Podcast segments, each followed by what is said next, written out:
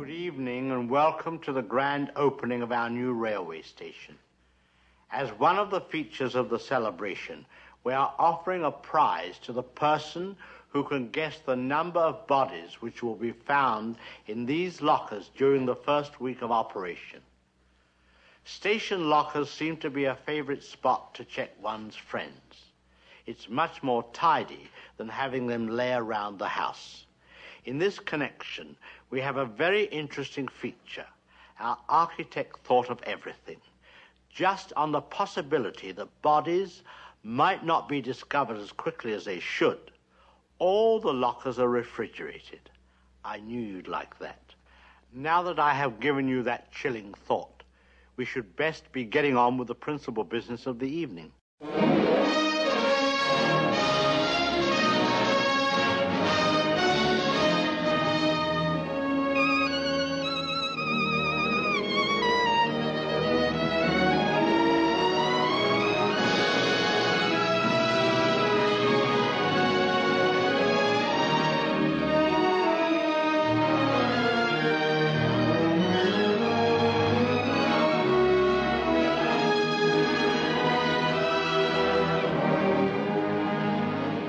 Welcome to the Shamley Silhouette, yet another analysis of the master of suspense, Alfred Hitchcock. I am your host, Zach Eastman.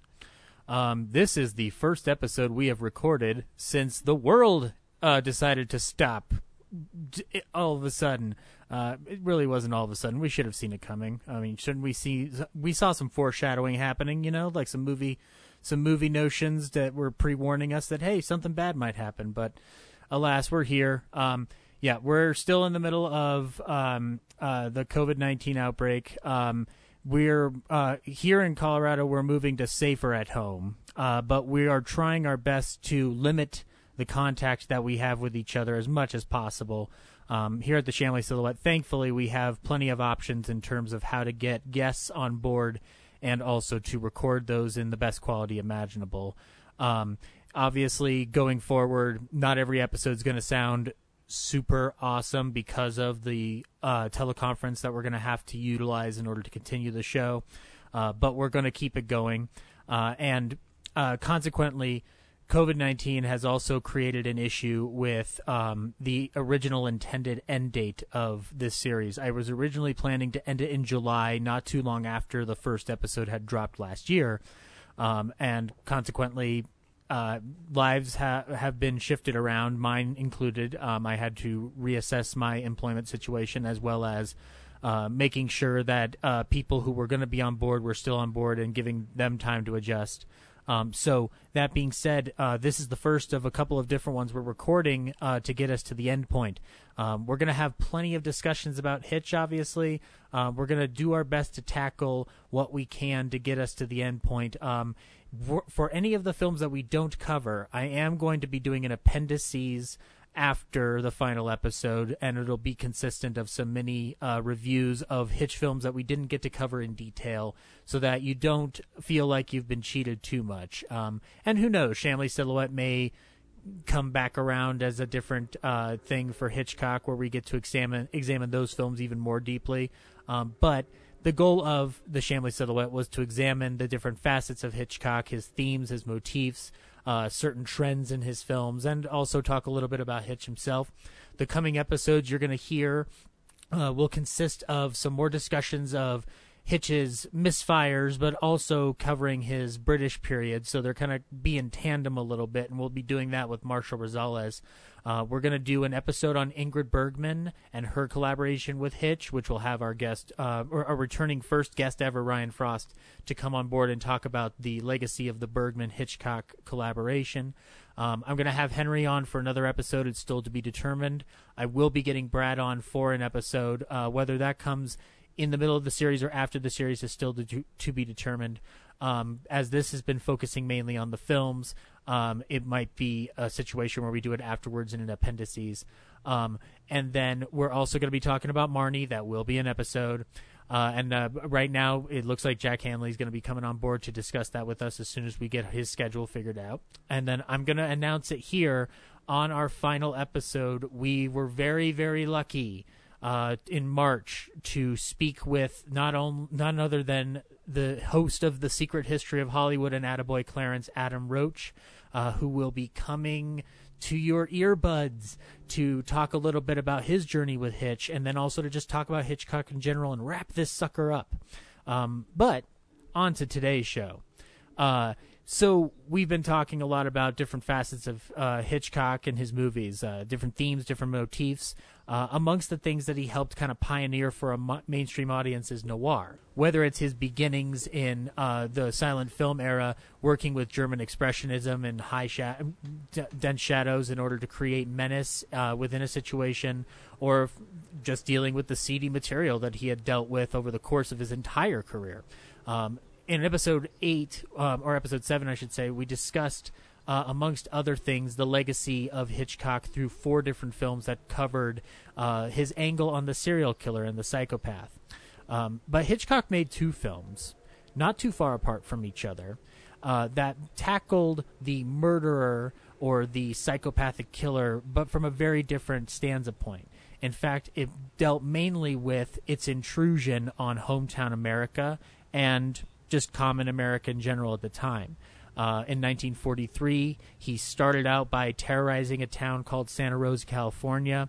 And then in 1951, he took it all the way to the capital of the United States of America.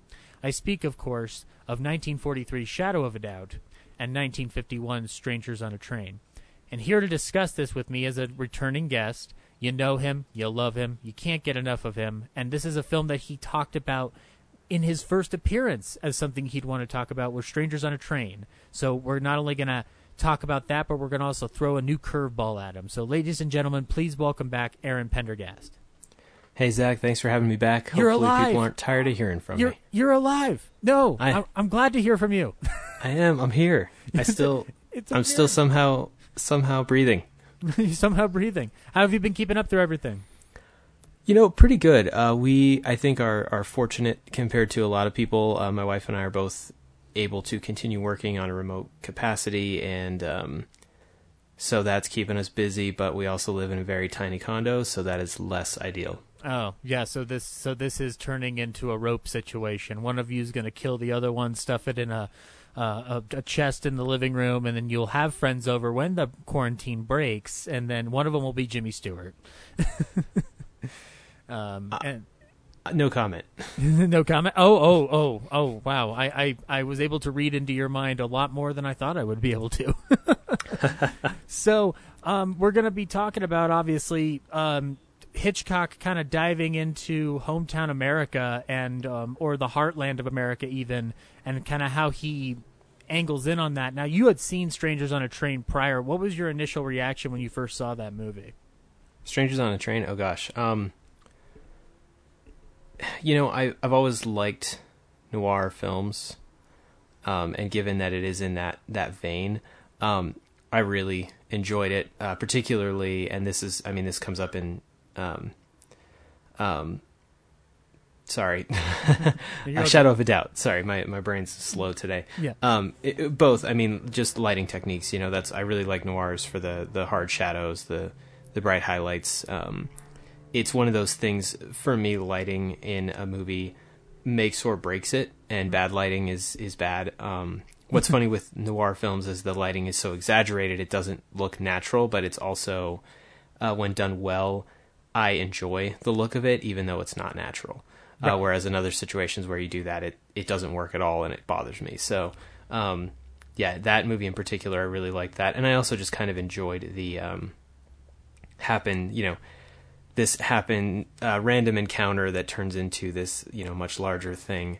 Um, hard to believe, but also makes for a great story. So, Yeah, it, it's it's a story that um, uh, based based on Patricia Highsmith's book, by the way, that um, that I think uh, taps into uh, the the the most simple fears and paranoias we can possess is just some random stranger is going to ruin your life all of a sudden, um, and it's uh, it de- it definitely it's a film that when you go back to it, and we'll talk about it further, obviously later in the episode, but you know, it's a it's a film that I think still strikes a chord despite being a- little more dated and what's interesting is how much it holds up. Like so, uh, many of the films we've discussed on this podcast do have elements that date themselves more often than not, and I think that this one, uh, in particular, has a lot of elements that prevent it from aging too bad. Like even Psycho, you know, there's different things that age it, whether it's the amount of money that they're uh, that's being embezzled, or if it's just the fact that motel uh, motel off the highway and stuff like that, and just like how frequently are people staying at motels as opposed to maybe a bed and breakfast. Um, but strangers on a train, you know, we've still got a we've still got a local light rail line. Like feasibly, you could do this story with public transportation. So. Right. Well, and even with you know the mention that it's in the nation's capital. I mean, DC has one of the best subway systems in the U.S. So yeah, even even that alone, like it's not a traditional train, but it's the same kind of concept. So I think it uh, it does do well to be set in that environment. Yeah, and and on top of that, many of the different facets that we'll discuss, like they don't they they the motivations and the even the psychological elements still hold up pretty well. Uh, as compared to some that grew over time in order to address specifics. Um, and then you were saying to me before you started the show, um, I don't want to out you here, but you hadn't seen Shadow of a Doubt up till this point. That is correct. Yeah, I, I will admit, like I've I've enjoyed Hitchcock's films that I've seen, but I would never claim to have seen all of them or even a significant percentage of them. But um, you motherfucker, I, I why why do you do this? Why why don't you watch good movies? I uh but to that end, yeah, it, it was interesting to watch um you know, uh, to see one that I had not seen before uh, and looking at it from with that kind of more critical eye because a lot of these I'd seen when I was you know somewhat younger and, and interested in film but not really like you know to an extent a lot of the Hitchcock I saw was before I even knew I was going to have an interest in being a filmmaker. So Right. my perception of it in that context was different than it is now. yeah, no, Um, uh, it, Which you know it, it changes how you look at a movie. I think. Oh, it definitely does. I mean, like when you're a kid and you're watching something like Psycho or Strangers on a Train, even like you're you're terrified of Robert Walker or Norm or Anthony Perkins and stuff. And then as you get older, you start seeing the different character twitches that they add to it to make them uh, like deeper than they probably would under any other director or any other screenplay. Um, so you know, like the, the the mood changes. So it's actually good that you shot, saw Shadow of a Doubt at the time that you did because I didn't see it until college. Um, this is one that I didn't watch early, early on, um, and it's it's it, was one that I watched once. I liked it a lot, but I mainly liked it for watching more Joseph Cotten and because I was really into Orson Welles at that point in college. Um, and as I've gotten older and rewatched it, it's it's a film that sticks with me as a great like it's it's it's almost a primarily perfect Hitchcock movie because it's utilizing nearly every one of his best tricks within the scope of one film. Um, uh, I mean, it doesn't it doesn't have the same crew as say the films of the '50s where you have you know Robert Burks or Edith Head and Ro- uh, Bernard Herrmann, but it it it possesses the '40s version of that, which is utterly fascinating. And um, and Strangers on a Train is one that I saw early on, and like it was just it was one that was not one of my favorites. But then as I like it's like Shadow of a Doubt, as I've grown older, it's become one that's utterly fascinating to re-examine and explore, not just from the Hitchcock, Hitchcock angle, for, but also from the noir angle. Because the the thing is, is that Hitchcock had made a lot of films similar to the noir vein, but these two are specifically designed in that noir feel and style. Um, the shadows are harsh. The, the the the circumstances are very seedy and underbelly, and they're all taking place under the veneer of what seems uh, to be the American norm, and that that's something that is very prevalent in post-war uh, post-war era filmmaking when a lot of noir is coming out, whether it's your dumb, double indemnity or you know half the stuff that Bogart was able to do when he wasn't working with John Huston specifically.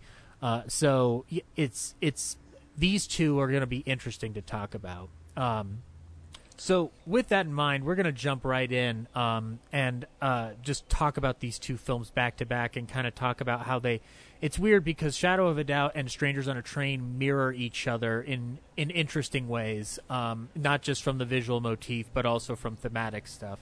Um, so we're gonna jump right into it with Shadow of a Doubt in 1943, directed by the guy we've been talking about for how many episodes now.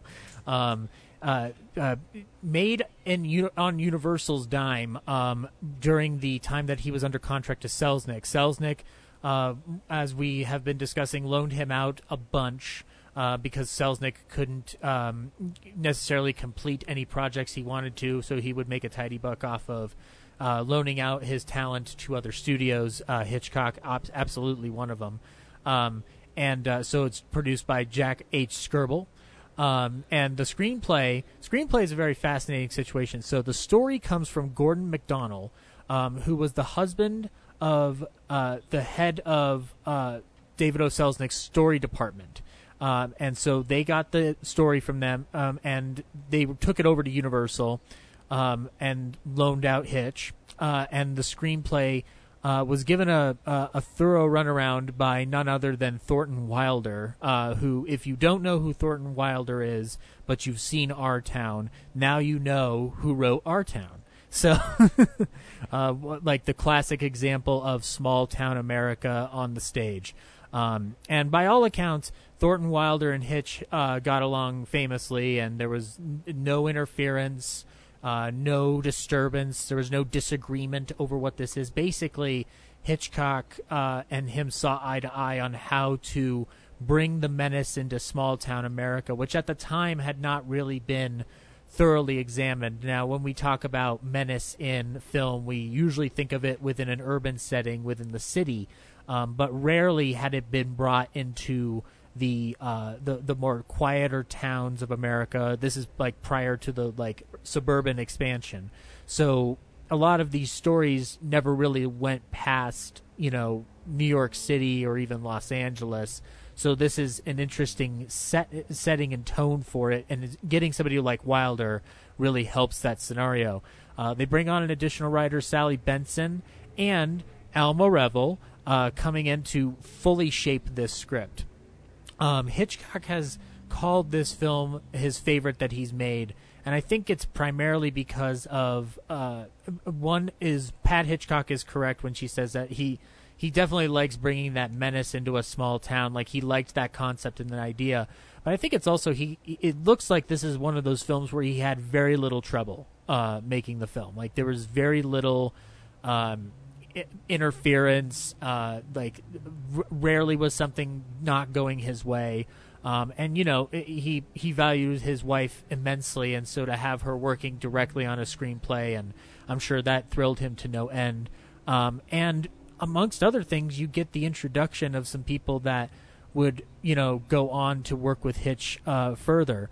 Um, we have returning um, to the art department is Robert Boyle, uh, and then we have Dmitri Tom- Tiomkin doing the score um, with additional work by Franz Lehár.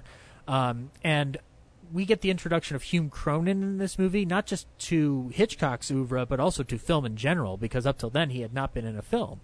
Um, but the uh, the uh, main build stars of this film will go down the the docket here: Teresa Wright, Joseph Cotten, Macdonald Carey, Patricia Collinge, Patricia Collinge, and Henry Travers. So there's a lot of um, uh, very high class talent working on this project. Uh, Joseph Cotten, in particular, um, a friend to the Hitchcocks.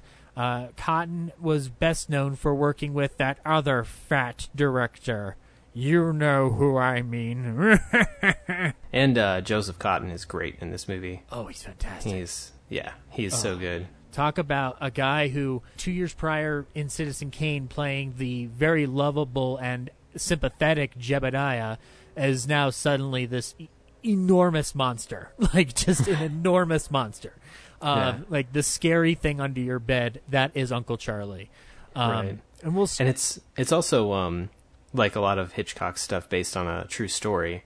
Yeah. Uh, that someone wrote a you know nine page outline for basically, and then they expanded on it, um, which I think is part of my enjoyment of the film is I like everyone else in 2020 uh, like true crime stuff, mm-hmm. and so taking you know a true crime thing and using it to inspire something in a fictional narrative. Uh, landscape is is also something that is enjoyable because uh, then I dig into well, what inspired it and what did this guy do? You know, so there's I think that adds like a layer of interest to it, at least for me personally.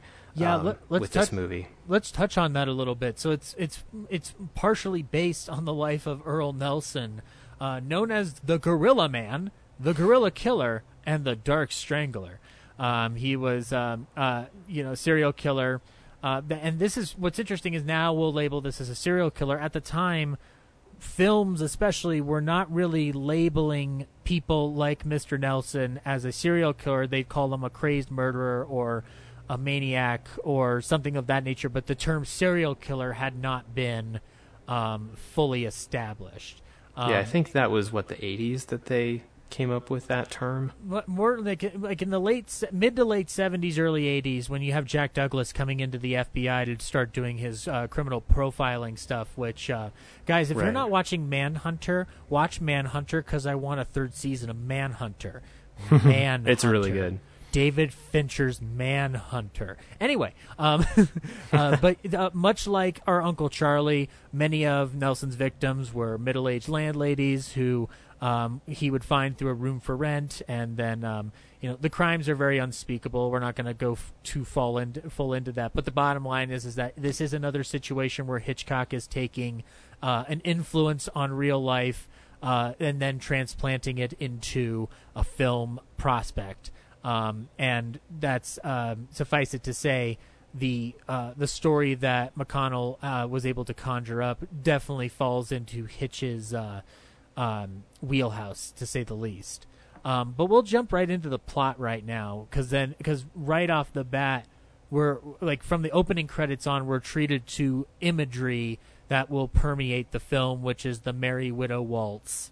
Um, this this uh, this constant line of people in dress in the gay '90s dancing the night away under the Merry Widow Waltz, which is a theme that constantly finds itself strewn about this film. And right off the bat, Hitchcock is setting up the motif of what's going on in Charlie's mind. So we're we're very clear on uh, like e- even when we as we find out later on why Charlie identifies with that imagery, we're already being set up with a very interesting, very different uh, type of setup for a film, which I don't think he even gets to do that much in opening credits at this point in his career. Um, I do really, uh, you know, we're going to get into the plot, but uh, especially the beginning of this film, um, you see, you know, Joseph Cotten, Uncle Charlie, laying on a bed. Um, his landlady comes in, lets him know some men were looking for him. And what I really like is this kind of intro setup. You know that he's done something, right? Yeah. People are looking for him. You don't know who they are. Um, you know, I was wondering, did he steal money? Did he kill somebody? What, you know, and of course, he's the his landlady makes mention of the money laying around the room Yeah, and we see which to me and we s- says, you know, Yeah. he's he's probably stolen something. Um, so I didn't go, you know, your your start like out of the gate, you're wondering what's up with this character. Yeah. But because he's the first character you're introduced to, I even want to think like, well, he's probably not a bad guy. you know, like that's kind of how I started it out. Was like, well, he's ta- he's got this money, but maybe he stole it from bad people. Yeah, you know. he stole it from Charles Foster Kane after Charles Foster Kane fired him from the paper, and that's why he's sitting around in a one boardroom house. Like, you know, I would be pissed too. Um, um, a toast Jedediah to you sleeping in a one bedroom apartment on my terms. um, but yeah, no, that opening image of him, like, and we use a lot of mirror imagery in this film, and that'll come into play here in a second. But that opening image, we show an insert of the money, we show an insert of his squalor. Prior to that, we're outside in an urban city. Like, so right off the bat, we're starting off in the place that crimes of this nature are normally supposed to be taking place in, according to the cinematic language that we've been used to up to this point. So we're starting off like you know some kids in the street playing stickball, and you know that must have been fun for Hitchcock to direct stickball. Like, okay, you, you go to that base there, you go to that base there, I play ball. Um, so we're getting that imagery of Hitchcock dealing with what you're expecting, and then he's going to flip it on you. So uh, the landlady comes in. She informs him that two men were looking for uh, for him, and he is already aware that he's being tailed. Like he already knows. Like he's he's done this before. So without knowing exactly what Charlie is guilty of, we know that something's up. Um, so that's very much Hitchcock sets off uh, sets a lot of bombs under the table in this film, and this one in particular has a ton going on. Um, and he sets them up as early as this first scene. Something's up. Now we're going to have the suspense of what's going on. Um, that's going to come to a head by the close of the film. So she's and it's done very well because I I found myself again even like as a modern viewer, not knowing anything about the movie or seeing it before, mm-hmm. um, constantly wondering well, what what did he do? Like, what's going on? You know, and like hoping, like looking for clues and things to what it is before you find out. And really, you don't find out until um, young Charlie does. But we'll get yeah. into that. Well, I'll tell you what he is what he is thinking. He's thinking, "Man, I told this landlady to leave me alone, and she will not leave me alone." she stays there. I, I noticed this like upon viewing it today. She stays there longer than I remember each time because she's like it's like a good one to two minutes of her just repeating the same information. Now it works because you're setting up in the viewer's mind, okay, this is what Charlie, like this is what Charlie's dilemma is. But she stays there so long, and like she, at at a certain point, Charlie gives up trying to get her to go away by saying, "Yes, I've got it. Yes, I've got it." By saying, like, you know what's interesting these two men uh, say they've been looking for me, but I've never met them. So he's already kind of telegraphing to the audience, hey, you know, I- am not a great guy. like, or at least people don't like me. Um, mm-hmm. So uh, the shades go down. Um, he's left in the room to think. Uh, he uh, he leaves the boarding house passes by the two people who are tailing him, and there's a POV shot earlier of him looking out the window, and we see the people that are uh, tailing him. Right. He goes past them, and the two start tailing him, and for a good, I want to say a minute, we're get we're treated to some good old pure cinema from Hitch, where we see a essentially a chase sequence, and what's interesting about this film outside of any other Hitchcock film you see in this period, I feel like he has much more control of what's going on. Um, I did not look into if this particular section was shot on a studio lot. It looks like it probably was. Um, yeah, as opposed to as opposed to the Santa Rosa stuff. But you can tell where something clearly had to be on a location. Uh, but he gets to do a lot of tricks that he would have otherwise done in a silent film, where you and just the the T- Tiomkin's score is really playing along to that silent film beat. So as as the two uh, detectives' feet move, the music moves. As Charlie moves, the music moves. So he's able to kind of play around with the silent film motif as long as he can in this movie, and he gets more opportunities than you'd expect, especially of a film of this era where dialogue is, you know, a little bit more prevalent than it it, it would essentially like you know it's it's better to have a little more talking and get those actors engaging with each other but he manages to pull out a lot more silent film moments than you'd expect in this film. Yeah definitely. It's it's um, interesting too because it, it happens at a lot of different moments but it really adds to the um, you know the the mystery and the tension of things when you have those. Yeah absolutely. And it gives and it gives us again like we're we're telling not show or we're showing not telling. So you know, we uh, it's always a treat when we can get that with Hitch. So uh, uh, from there, he sends a wire to um, his sister uh, in Santa Rosa, California. And uh, what I love about this moment is that as he's sending the telegram saying, you know, I'm going to arrive, you know, and uh, don't try to tell me no, you know, I'll be, I'll wire you with further instructions. Send it to Santa Rosa, California. Santa Rosa, California, and then it fades to Santa Rosa, California. I like that kind of uh, transition. So we don't mm-hmm. need a chyron. We don't need anything like that. It, the story is naturally moving it along with it. It's a little convenient, but at the time, this must have been a very uh, uh, but uh, it's not even just it's standard you can do this but like it just it would feel a lot more natural because now we're suddenly away from the urban setting and now we're into Santa Rosa this small town this right like, you know mom and pop shops everywhere as far as the eye can see.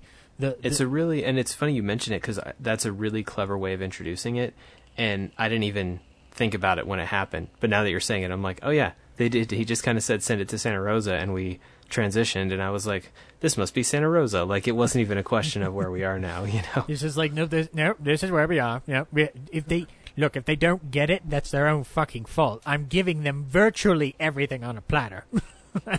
if they don't, I'm not going to put letters up there. I can't dumb down the audience. It's just not going to happen today.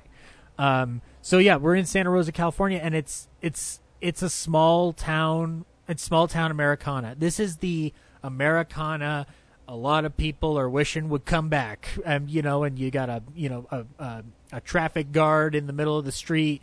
Got people walking to and fro from their little shops, little towns. They got a little church there, um, a First National Bank, uh, and we're whisked away into the home of the um, of the Newtons. Um, we meet a lot of people at the Newton household. We should uh, probably talk a little bit about each one of them. Uh, we have, of course, uh, Emma Newton, uh, Charlie's um, uh, Charlie's sister, and young Charlie's mother, um, played by Patricia Collins, who I think she gives a fantastic performance in this film as c- clearly a woman who uh, was a very was very clingy with her brother and uh, very uh, protective of Charlie. Uh, and we find out later a good portion of why that probably is. Um, so, but she's a little bit um, aloof, I guess would be the terminology for it. So she's not like she doesn't stand on her own two feet the way her daughter does. right? And I think it's an interesting use of character in, you know, the as with the daughter Charlie, um, young Charlie, or however we want to refer to her. um, is and I mean we can get into this with comparisons later, but it's interesting. You know, when we're talking, like what I like about Hitchcock's movies is the pro, like the the main um, protagonist that drives the action um, is not always the same archetype. Yeah, no, he Um, he switches it up a bunch. Yeah, and so I do really enjoy, uh, you know, her character and, and the way she is established and played in this movie as being very strong and independent and verbose and having crazy ideas like telepathy and stuff. Um, it's you know, and it's great because a lot of people dismiss her, but it really is. Um, you know, she does kind of have a better sense of what's going on. There's there's definitely a uh, there's there's no confirmation of telepathy, but there's an allusion to it. Like Hitchcock's like, no, I'm not going to make a fucking mutant movie, but I want to allude to the fact that they could be mutants. I think that this would be very helpful in the future when some dork in New York makes a, a, a comic book series about a man with Wolverine claws. I think I think we should give them a head start. What do you say, gentlemen? Um, uh, but so um, there's the father, Joseph Newton. Um, uh, he's he's kind of nothing, but he's, he's I, I hate to say it. Henry Travers does really good with him. What's interesting, I shouldn't say he's nothing because he has a friend named Herbie Hawkins, played by the one and only Hume Cronyn. And what I love about it is that the father character in this film, if he didn't have a friend like Herbie, he'd be bored out of his mind throughout this entire movie because the majority of his shots uh, show him befuddled, scared, or confused by Uncle Charlie. right. just really trying to process the family dynamic between uh, Charlie and Emma. Um, but he, he has his moments. Obviously, he's a, he's a doting father, an adorable father. Uh, so much so that his uh, youngest uh, his youngest daughter Anne does not understand him. In fact, Anne doesn't understand most people. She's very interested in books. She's very well educated for a person of her age, um, and she also knows that she doesn't want to be bothered by writing a telegram down for her family. Like this isn't an age before readily accessible voicemail or text message. You know, she clearly just didn't give a shit. right. Yeah. No, it is pretty funny. I that- tried to find a pencil, I swear. Yeah, it's funny because she's very, um, she seems very intelligent and very polite and very not like how I expect children to behave. Um, yeah, unlike So our is- unlike our last episode that we discussed precocious children. right. and so she seems very. Um, it's just funny to me that yeah, she couldn't be bothered to write down the message. Yeah, no, um, but she's but she's very busy reading Ivanhoe, obviously. So you know, and clearly, you know, yes. props to her. I will say that Hitchcock tends to make the daughters in his films rather well educated, headstrong. Uh, very like able to hold their own. Like, and you can't tell me that Anne Newton is not the smartest person in the room. You just can't tell me that she's not the smartest person. She's the she up until up until Charlie figures out what's going on. She's the one who's sniffing out trouble first head on. Um, so yeah, hats absolutely. off. And uh, now her brother Roger doesn't know um, uh, his ass from a hole in the ground. He is just a regular, good old American boy Oh, who man. counts the steps from the drugstore to home. Yeah, pretty much. we were- it I- it is funny. His his character is very much um, I, I, I am so peripheral. I'm like s- it is not. Yeah, it's it's it's basically us, Aaron. It's us as kids. Like I'm so sorry that I had to bring you to another Hitchcock movie with an annoying boy.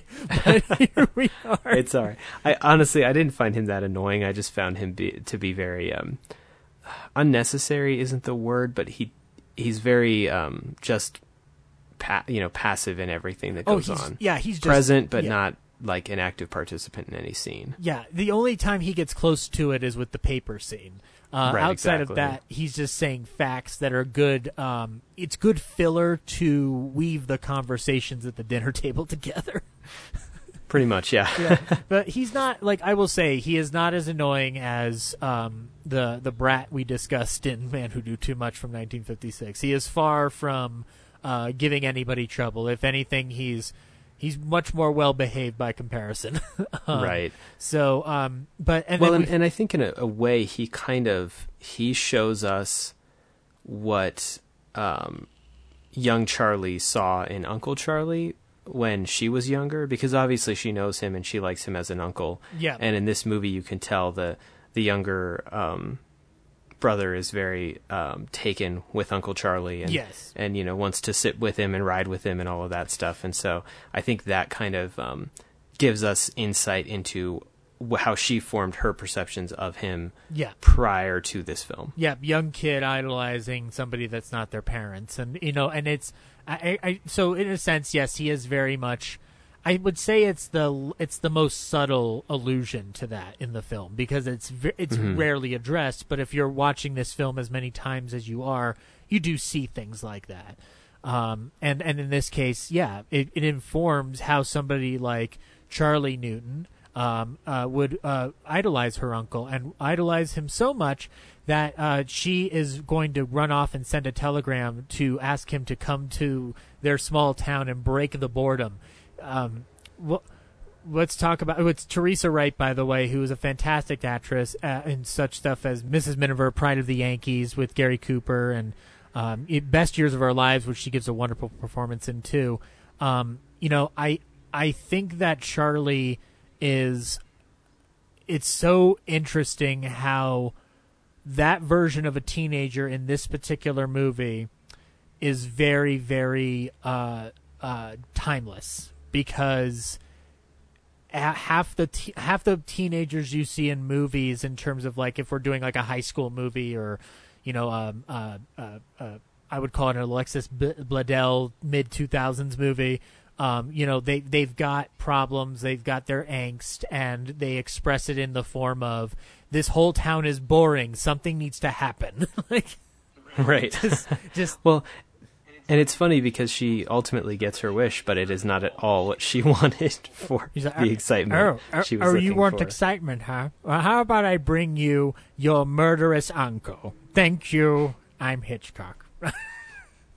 just, if there's any form of like, and there's there's just and there, and again we were talking. I was talking about earlier the mirroring image. She's on the bed, and the first time we see her, she's on the bed just like her uncle Charlie. So there's also Exactly, the yeah. there's the intimation that she possesses so much of Charlie that she she would either a follow in his footsteps or b be smart enough to sniff it out but she's so infatuated with him that it's more that she sees the connection more than anything else that she's blinded by that up to the point up to the midpoint of the movie um, Right. Well, and, and in- her defense, she definitely knows something is going on. yeah um, but she's not sure what it is. And I think that that speaks to again, it's like she can't fathom that this person she's idolized is a bad person. So there's something going on that he's not talking about, but she's thinking of she's not thinking anything bad. No. uh, which goes back to that idea of bringing this, you know, the bringing the monster or the killer or the crime to small town America. Uh, is that you know like why would you think that we live in santa rosa california it's a small town everybody knows everybody's name Yeah. like It's you know why would that happen Yeah, and it's it's the question that permeates your mind, and like i i no matter how many times they did it in film, it's not really until the '80s that you start uh, that this starts to become passe. But this film kind of innovates it to a certain respect. Um, obviously, other films had like tackled similar-ish issues before, but like after Shadow of a Doubt, you do get a series of films that talk about like that that uh, uh, that disruption in paradise, so it were, and a lot of radio dramas of the era do this as well, whether it's The Whistler or Suspense. Um, so, you know, Uncle Charlie is met at the train station. Um, uh, Hitchcock has said that the train coming in with the black smoke coming out of the smokestack is is a symbol of the. It was intentional to signify the evil that's coming into the town. Um, to talk about like you know, there's some imagery that he'll acknowledge and not acknowledge. Like he won't acknowledge uh, the imagery of the oven and torn curtain, but this one he will. So like clearly, you know which films he prefers. Um, Yeah, so and we're not i mean this might be jumping the gun a little bit but i'm starting to think that uh, hitchcock had some kind of fetish with choking there's a lot of choking in his movies. There is a well, and I think it it stems back to this is the old fashioned way you portray a murder on screen because you're not allowed to show a knife going in or anything like that. So this is the it's the one thing you can get away with yeah at this point it's- well it's it's it's similar to how things need to be ciphered or covered up in terms of uh in in an allusion to violence of any kind whether it's just regular violence sexual violence anything of that nature it always has to be portrayed in a certain way. And i guess strangling it seems like it's a motif that's in a lot of uh silent films of the era. Not not not to disclude anything that he did in the uh in the early British Gaumont period because obviously you have a lot in there, but you also have strangulation in the form of Dial M for Murder, which we discussed last episode. So he he uses this a lot, and I think it's actually a um, it imagery wise it, it it it makes Charlie all the more menacing. Um, like it's I would feel like if he's he's kind of like a precursor to Norman Bates to a certain respect with his past, but if he were to hold a knife like Norman, I don't feel like it would hold the same menace as it does here when he's, you know, like hand holding hands in this film is a form of terror. Like so when he um we'll we'll jump a little bit ahead in the plot. So she uh he he comes to the house, gets settled in. Charlie is you know, poking and prodding him for questions. He's kind of holding back a little bit, but he's still engaging with the family, and you know, it's good to see you all.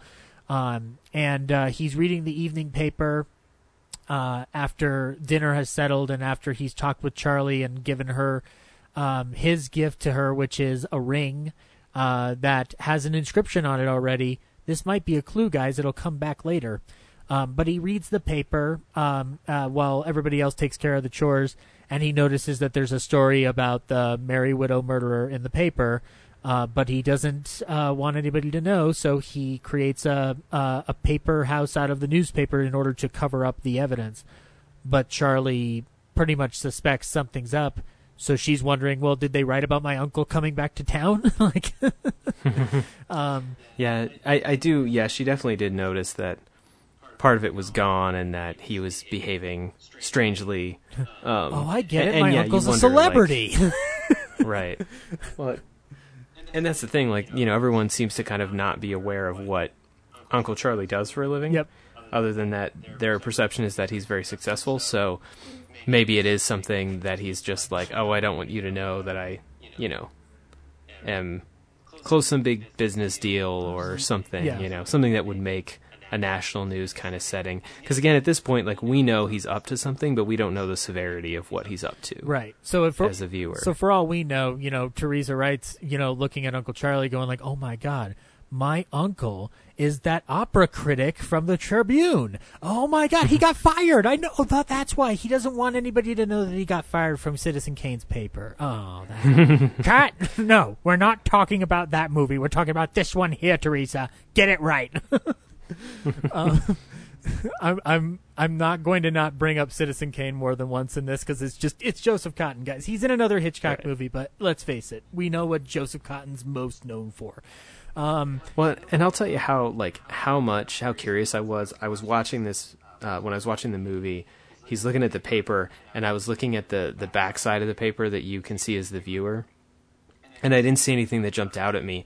So I looked away for a second, and then when I looked back, he had it, and he was tearing the section out. Yep. And I was like, "Shit, what did I miss?" So I had to roll it back in my janky PlayStation Blu-ray controls. Which make no sense whatsoever. I had to roll it back somehow and like rewatch to make sure I didn't miss it because I wanted to know what he was hiding, you know. he's- and then I found out, damn it, they don't show anything yet. It's still still a mystery what's going on well, here. well, there's two shots where there's one shot where he shows him putting a little section of the paper into his pocket, and then they show him folding up and putting the rest in there. Um, Mm-hmm. But she goes and interrogates him like, "I know why you uh, pl- uh, wanted to get rid of father's paper. It's because you were fired from that other paper, right? No, no. Um, and uh, but she's like, no, I they wrote about you, and she's just like, oh really? He's like, oh really? Like you know, uh, like you, you sure you know? And she pulls out the paper from his jacket pocket, and he goes up and just grabs her arms, and just it's it's again, like as we were just discussing, you know, hand contact in this movie is a form of violence. Um, is, is a and a form of emotion in that respect, and Definitely, but then he pulls back, and uh, and you know they uh, you know they reconcile, and she's just happy to see him, and so, And that's the first time too when he grabs her arm with that paper. That's the first time that you get the sense that he might be a violent person, right, yeah, absolutely. right? Because up until this point, like you don't, it, all it could be is like, you know, a bunch of money was stolen from a bank in New Jersey or whatever, and that's where he came from. You know, um, like again, it, it could have been anything at this point that he could have been accused of, but that's kind of your hint that maybe he's not uh, the nice, friendly uncle, you know, um, positive role model figure that you think he is. Yeah, but he's uh, but it, but he kind of uh, and he shadows it a lot with his devotion to his sister and to the family history. And there's a discussion uh, in the next scene about you know Charlie's never been photographed, uh, and they look at a picture of young Charlie, and Emma goes into the story of how Charlie had basically suffered brain damage at a young age in an accident um, and it's it's shot in this beautiful one, just one shot. Every actor's in the frame. Joseph Cotten in the foreground, reacting to Emma telling this story over and over again. Mm-hmm. We are seeing that this is something that he. It seems like he's. It seems like he's just like. It's almost like he knows that this is the cause of why he does what he does, or this is the moment when he realized that the world is a foul sty, as we'll get to in a minute. Um, Right. but it, Well, and it's it's very funny as a uh, Yeah. it speaks to at that time in our past uh, we didn't understand Mm-hmm. killers and motivations and things, and that having a you know a TBI as a child is probably not likely to yeah, lead you to being a murderous adult, but um, it is kind of an interesting way to kind of explain what went wrong with him. Yeah, it's it's a movie explanation.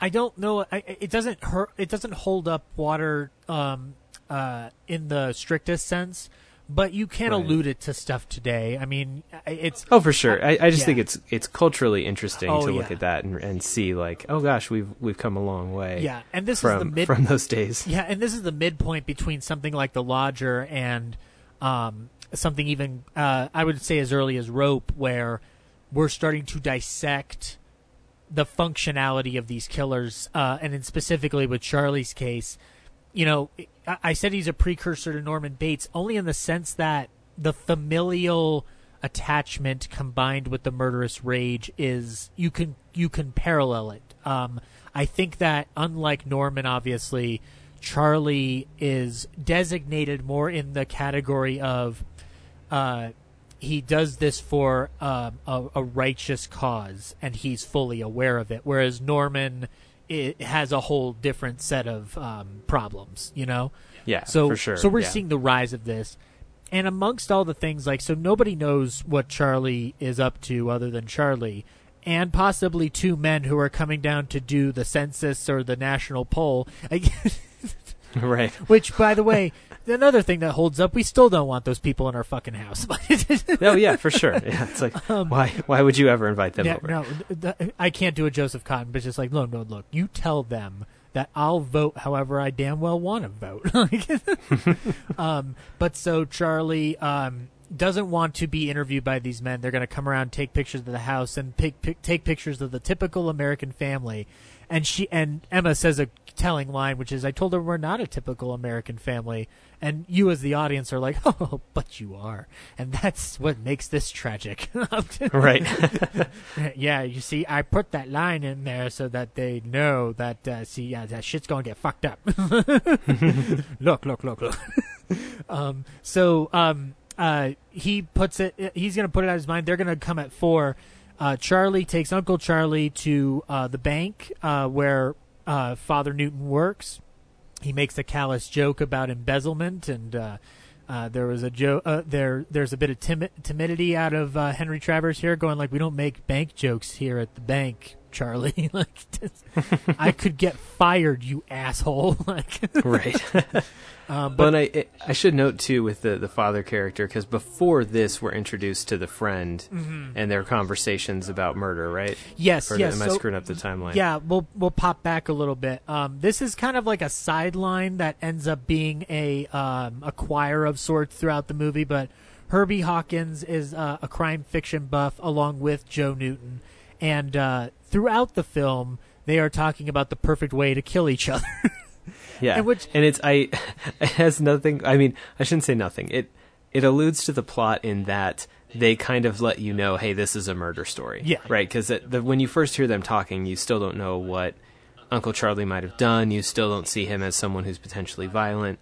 So um, it, it seems just like a throwaway, silly conversation yeah, that continues throughout, but it is really um, their their uh, interactions are very humorous and and uh, enjoyable to watch, uh, and just their speculations on on the perfect way to kill each other is pretty pretty entertaining. They they they're lovely to watch. I'll tell you, they they are fantastic to watch because you uh, one, I'm glad that Joseph Newton's not a board character. Obviously, I said that up front, but also they're the the the beauty of it is that they're talking about crime fiction and the best ways to kill somebody or who's the better detective like virtually unaware that there's an actual crime going on in their midst.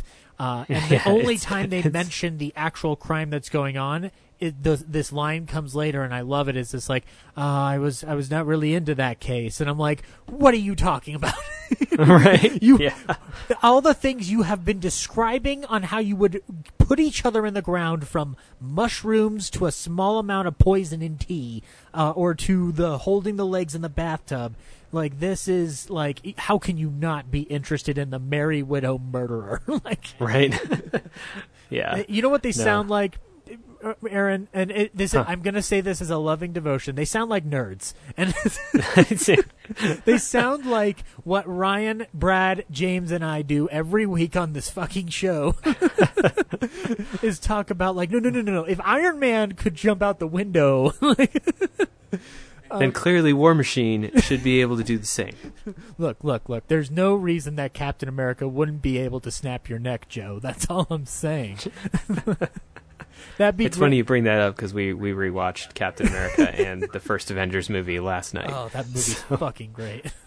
what if I had directed that? That would have been great. God, I can't even imagine. It's funny too because it, it put into sharp contrast the simplicity. Um, simplicity is the wrong word.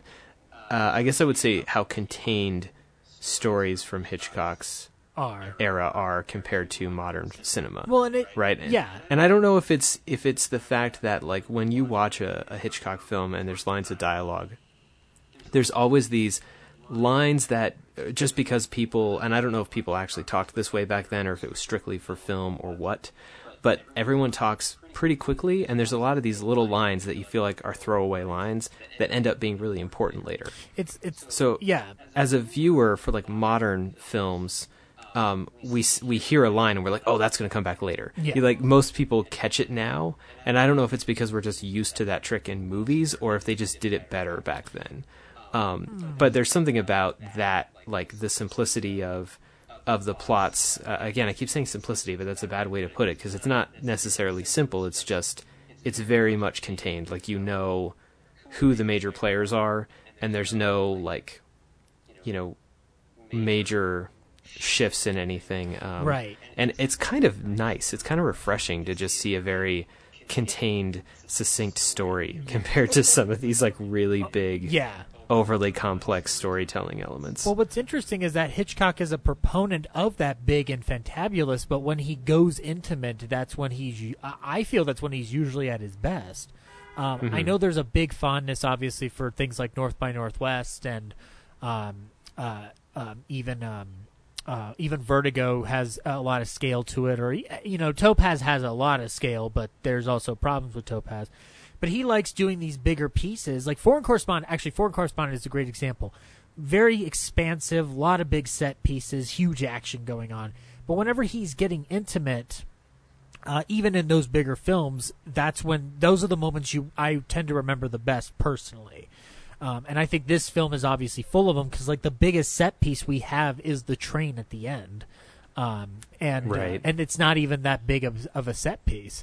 Um, I think you could also say the bar where they have the confrontation, um, but it's it's I think also with the dialogue, the patter of that era, I, I I would have to imagine a part of it is also hey, talking pictures are around, we can have people talk.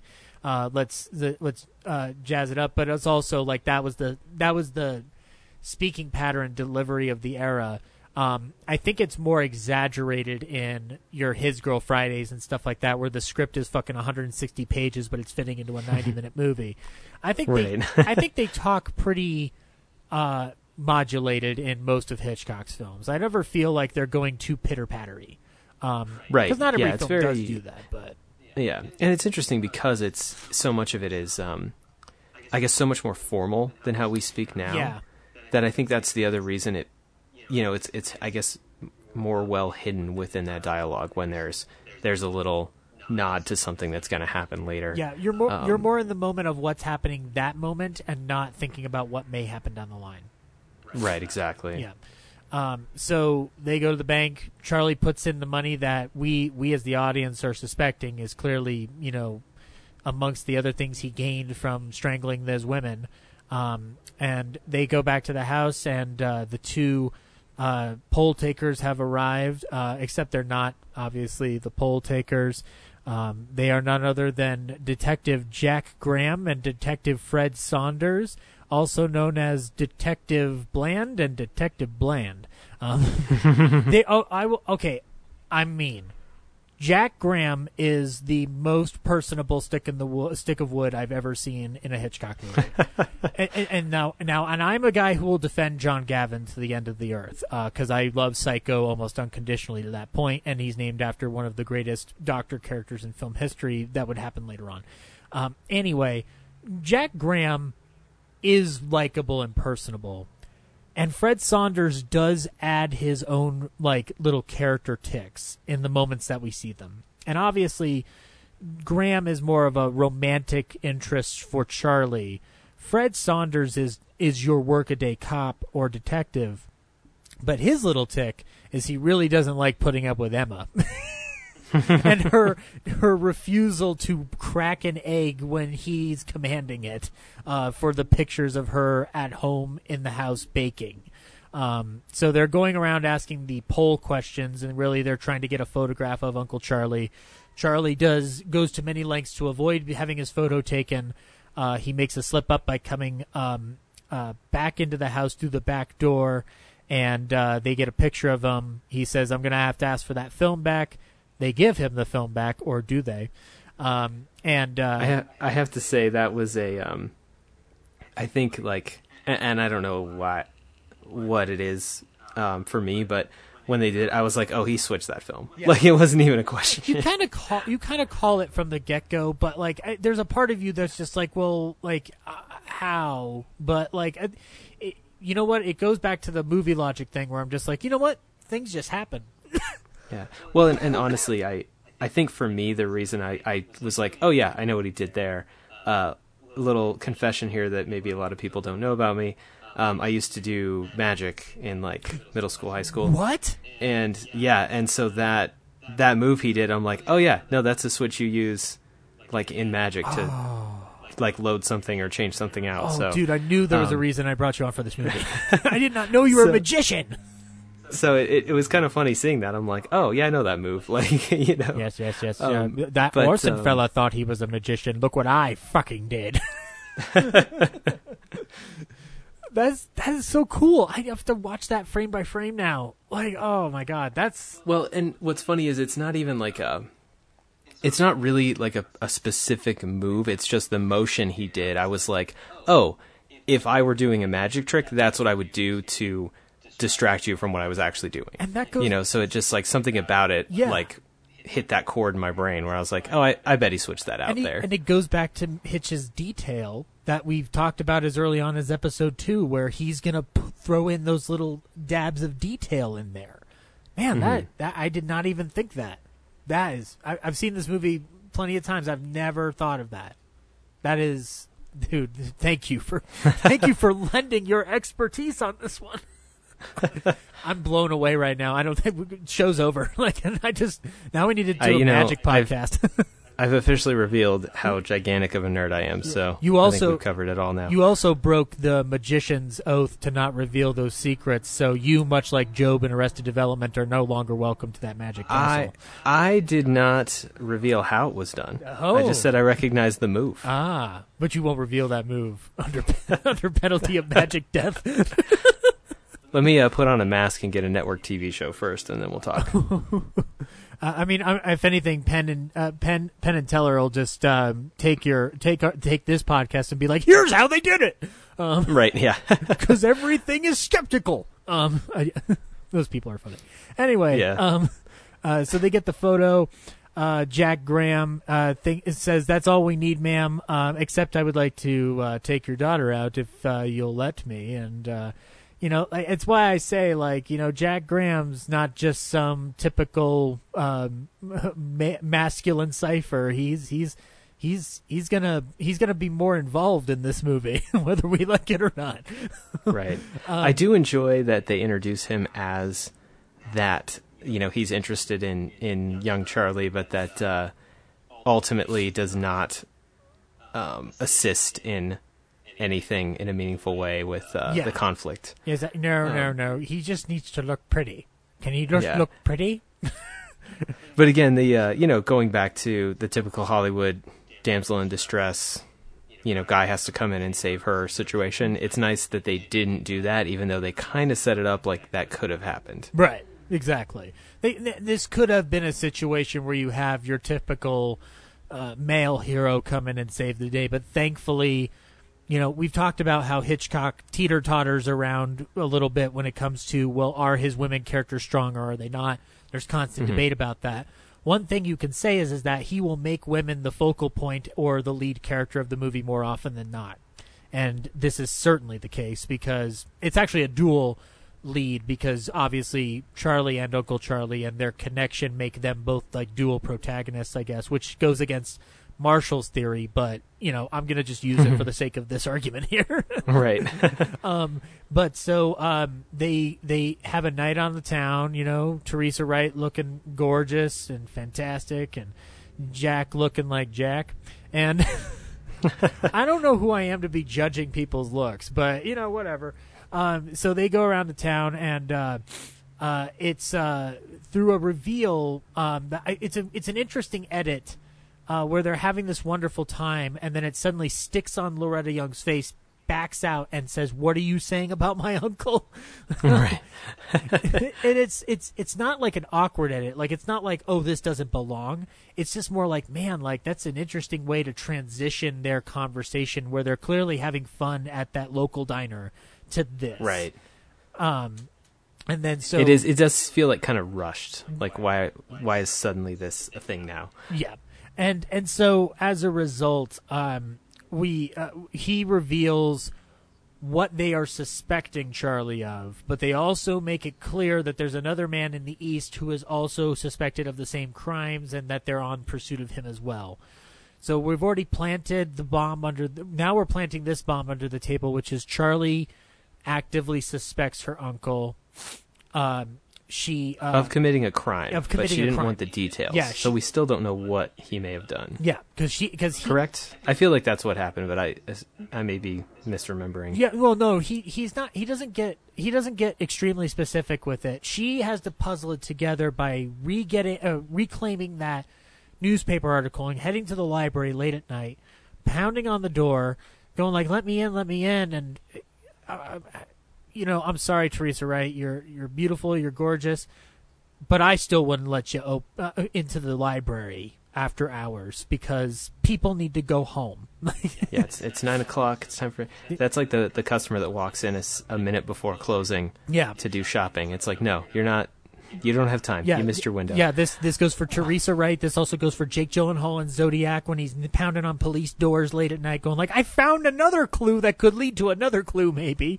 Um, watch Zodiac, guys; it's wonderful. Um, but Ah, it's uh, great flick. Yeah, um, but she she is granted access to this library, um, and uh, she goes through the news past newspapers, and in a move that Peter Bogdanovich describes uh, has um, you know a sudden breath of air being taken out of you.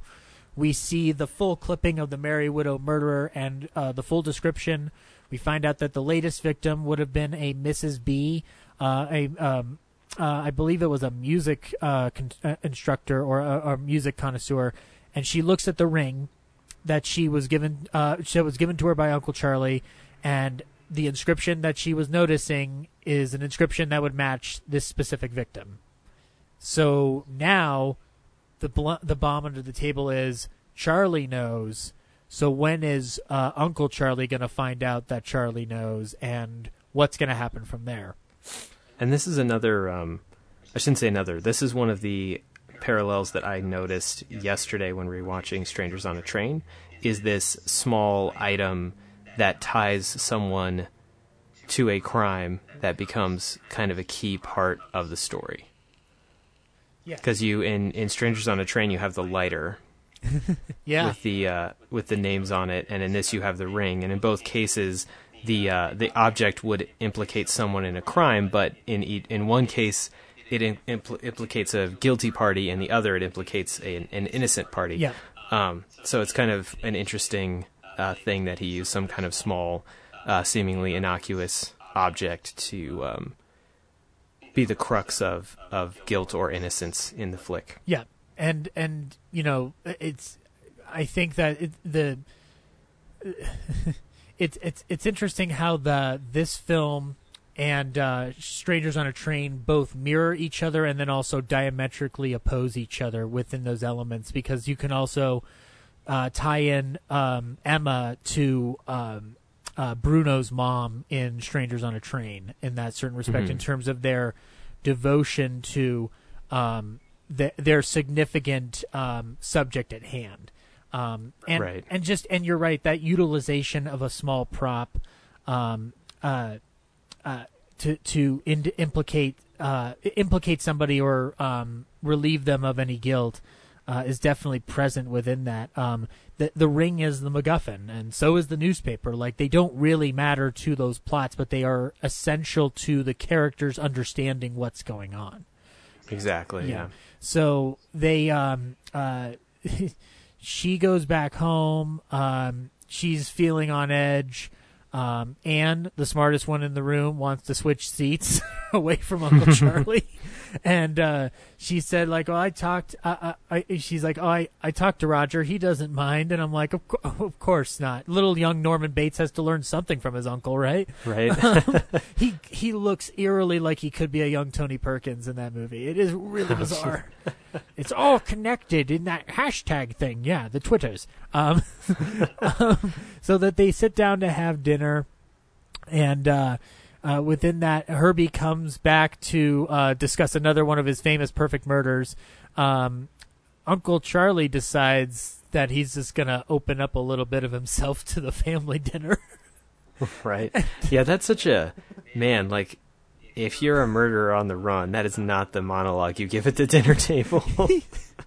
he, he the, the quotes are he describes he, he's calling these he's talking about these widows who he's basically talking about men work and slave for women to then just live off of that money. They eat their money they drink their money they b- bet it on bridge games. And i'm like you're getting very specific.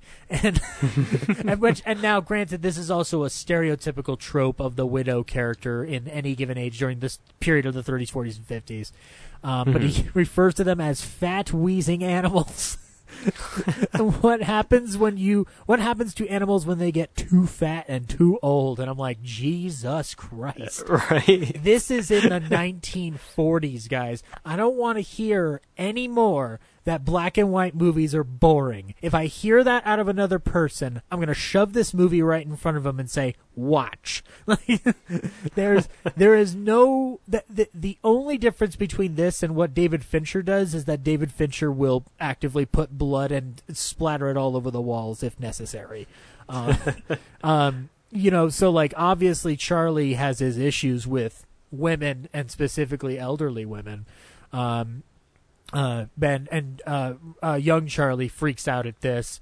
She runs out she runs out, and uh, Uncle Charlie follows her um, and takes her to basically takes her to a bar um, where uh, it would seem one of her younger friends who's gone astray has gone to work now. like, Yeah, Um, which is such. it's so depressing. Everything with that character is so strange. she's just like she's her performance and what she says, and she's like bored Bette Davis is how yeah, like she is incredibly disengaged. Like, wow, that's a really cool ring. I love that She's- ring.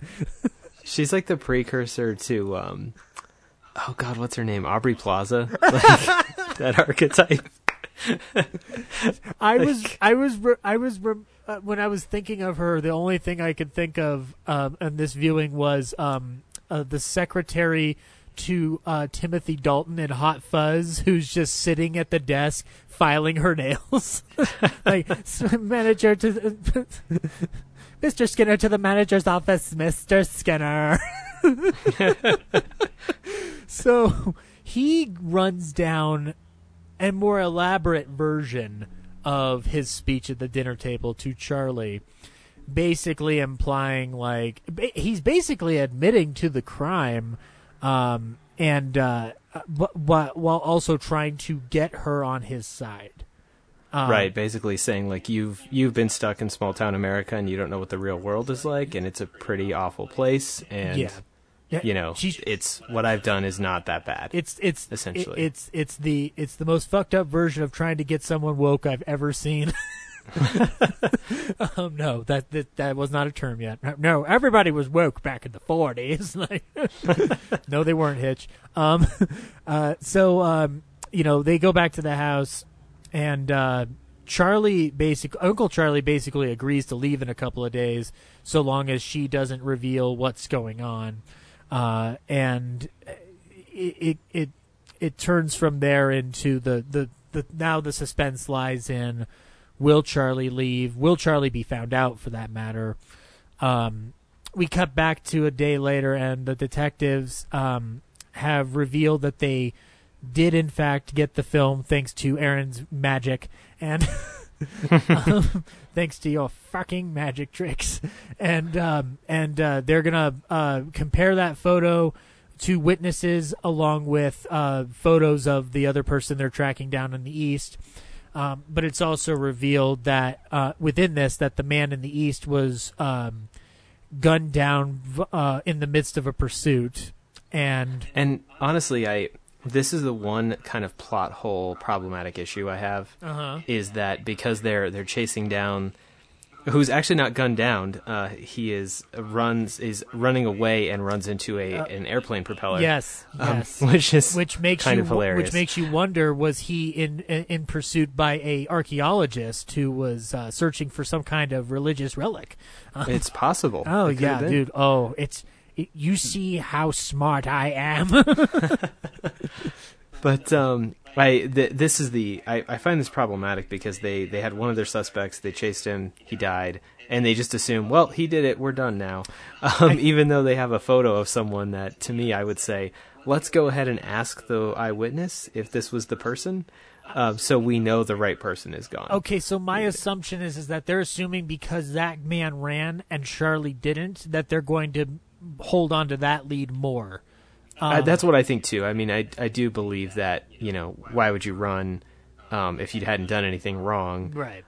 But at the same time, you know, check all your you know cross all your T's, dot all your I's. Yeah. Like make sure you got it all. You know what, what Saunders really should have done was just bring on Anne as their third partner in the investigation because she could have helped them solve it instantly, just like that. oh, so much faster. Oh God, it would have been like a twenty minute movie. Oh, dude, it, It would, would've and it been- would have been the best Nancy Drew pilot we've ever seen. like, I, I can come up with murders. I can come up with thrilling action, and I can come up with girl mystery novels.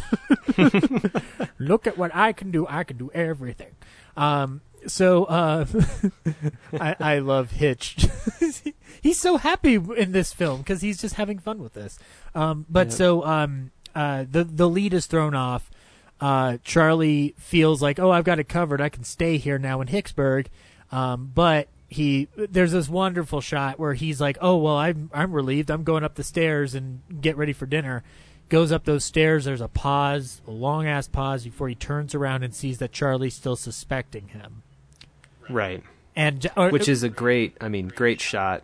Like yeah, like she's in the doorway. You've got the shadow casting in. Like and she's sort of obscured a little bit too, like just from the fil- from the from, from the focus. But it, it, it's not a it's not a technical glitch. It just looks amazing. But she, so she because she already got a confession essentially out of him in the bar, he's not off the hook. Um, right. and- And, I do think to some extent she's willing to leave it alone so long as he leaves. Yeah, exactly. But then when he decides to stay, that's when she's like, No- I can't just leave this alone. No, exactly. You, you, she, there's no going back from this. So Charlie's now got to figure out how to eliminate her, her, her, his niece from from this situation. Um, so uh, Jack comes by to say goodbye, and uh, he and uh, Ch- young Charlie have a flirtatious engagement in the garage. Where he confesses his love for her even though they went on one date. yeah, which Oh, the 40s. yeah, yeah pro, uh, pro tip based on experience: don't do that. Yeah, it doesn't go over well. no, it doesn't. And 2020. you get your heart Uh, broken, and no, Teresa Wright won't go out with you. I'm sorry. Because she even says like, "I don't know, but you're a good friend." he does, yeah. He gets friend zoned. It's but, pretty great. But no, she gives him a slimmer of hope, I guess, because she's like, "Well, I do hope you come back. I do hope." Like, right. she just, you know what? She he just came on a little strong, she, even you know- for you- the 40s. You know what? Yeah, she's correct. Like because uh, you know, like, look, you are clearly a guy I would want to go out with. However, I've got a murderous uncle in the house, so that first, you Right. second. like, Yeah, you come later. yeah, yeah, you, you, um, male cipher, uh, step to the side for a second while I deal with uh, Orson Welles' uh, acting friend there. Stop mentioning him. Um, so, um, uh, uh, she, um, they get trapped in the garage too, and it sets up that later scene in the garage. Um, so we begin a, uh, a small series of Uncle Charlie trying to kill young Charlie. First by uh, uh, affecting the steps um, from the back entrance to the house. Um, oh no, you could have tripped and broke your neck, and uh, she Yeah. puzzles it together by putting the broken piece of wood to the rest of the stairs, which, you know, like He sees her doing, which is she, she which is and they don't even like it's not even a secret. She comes upstairs and he's standing up there watching her and they have a conversation. yeah. But Isn't it amazing that she does more detective work than Batman ever does in any movie we see?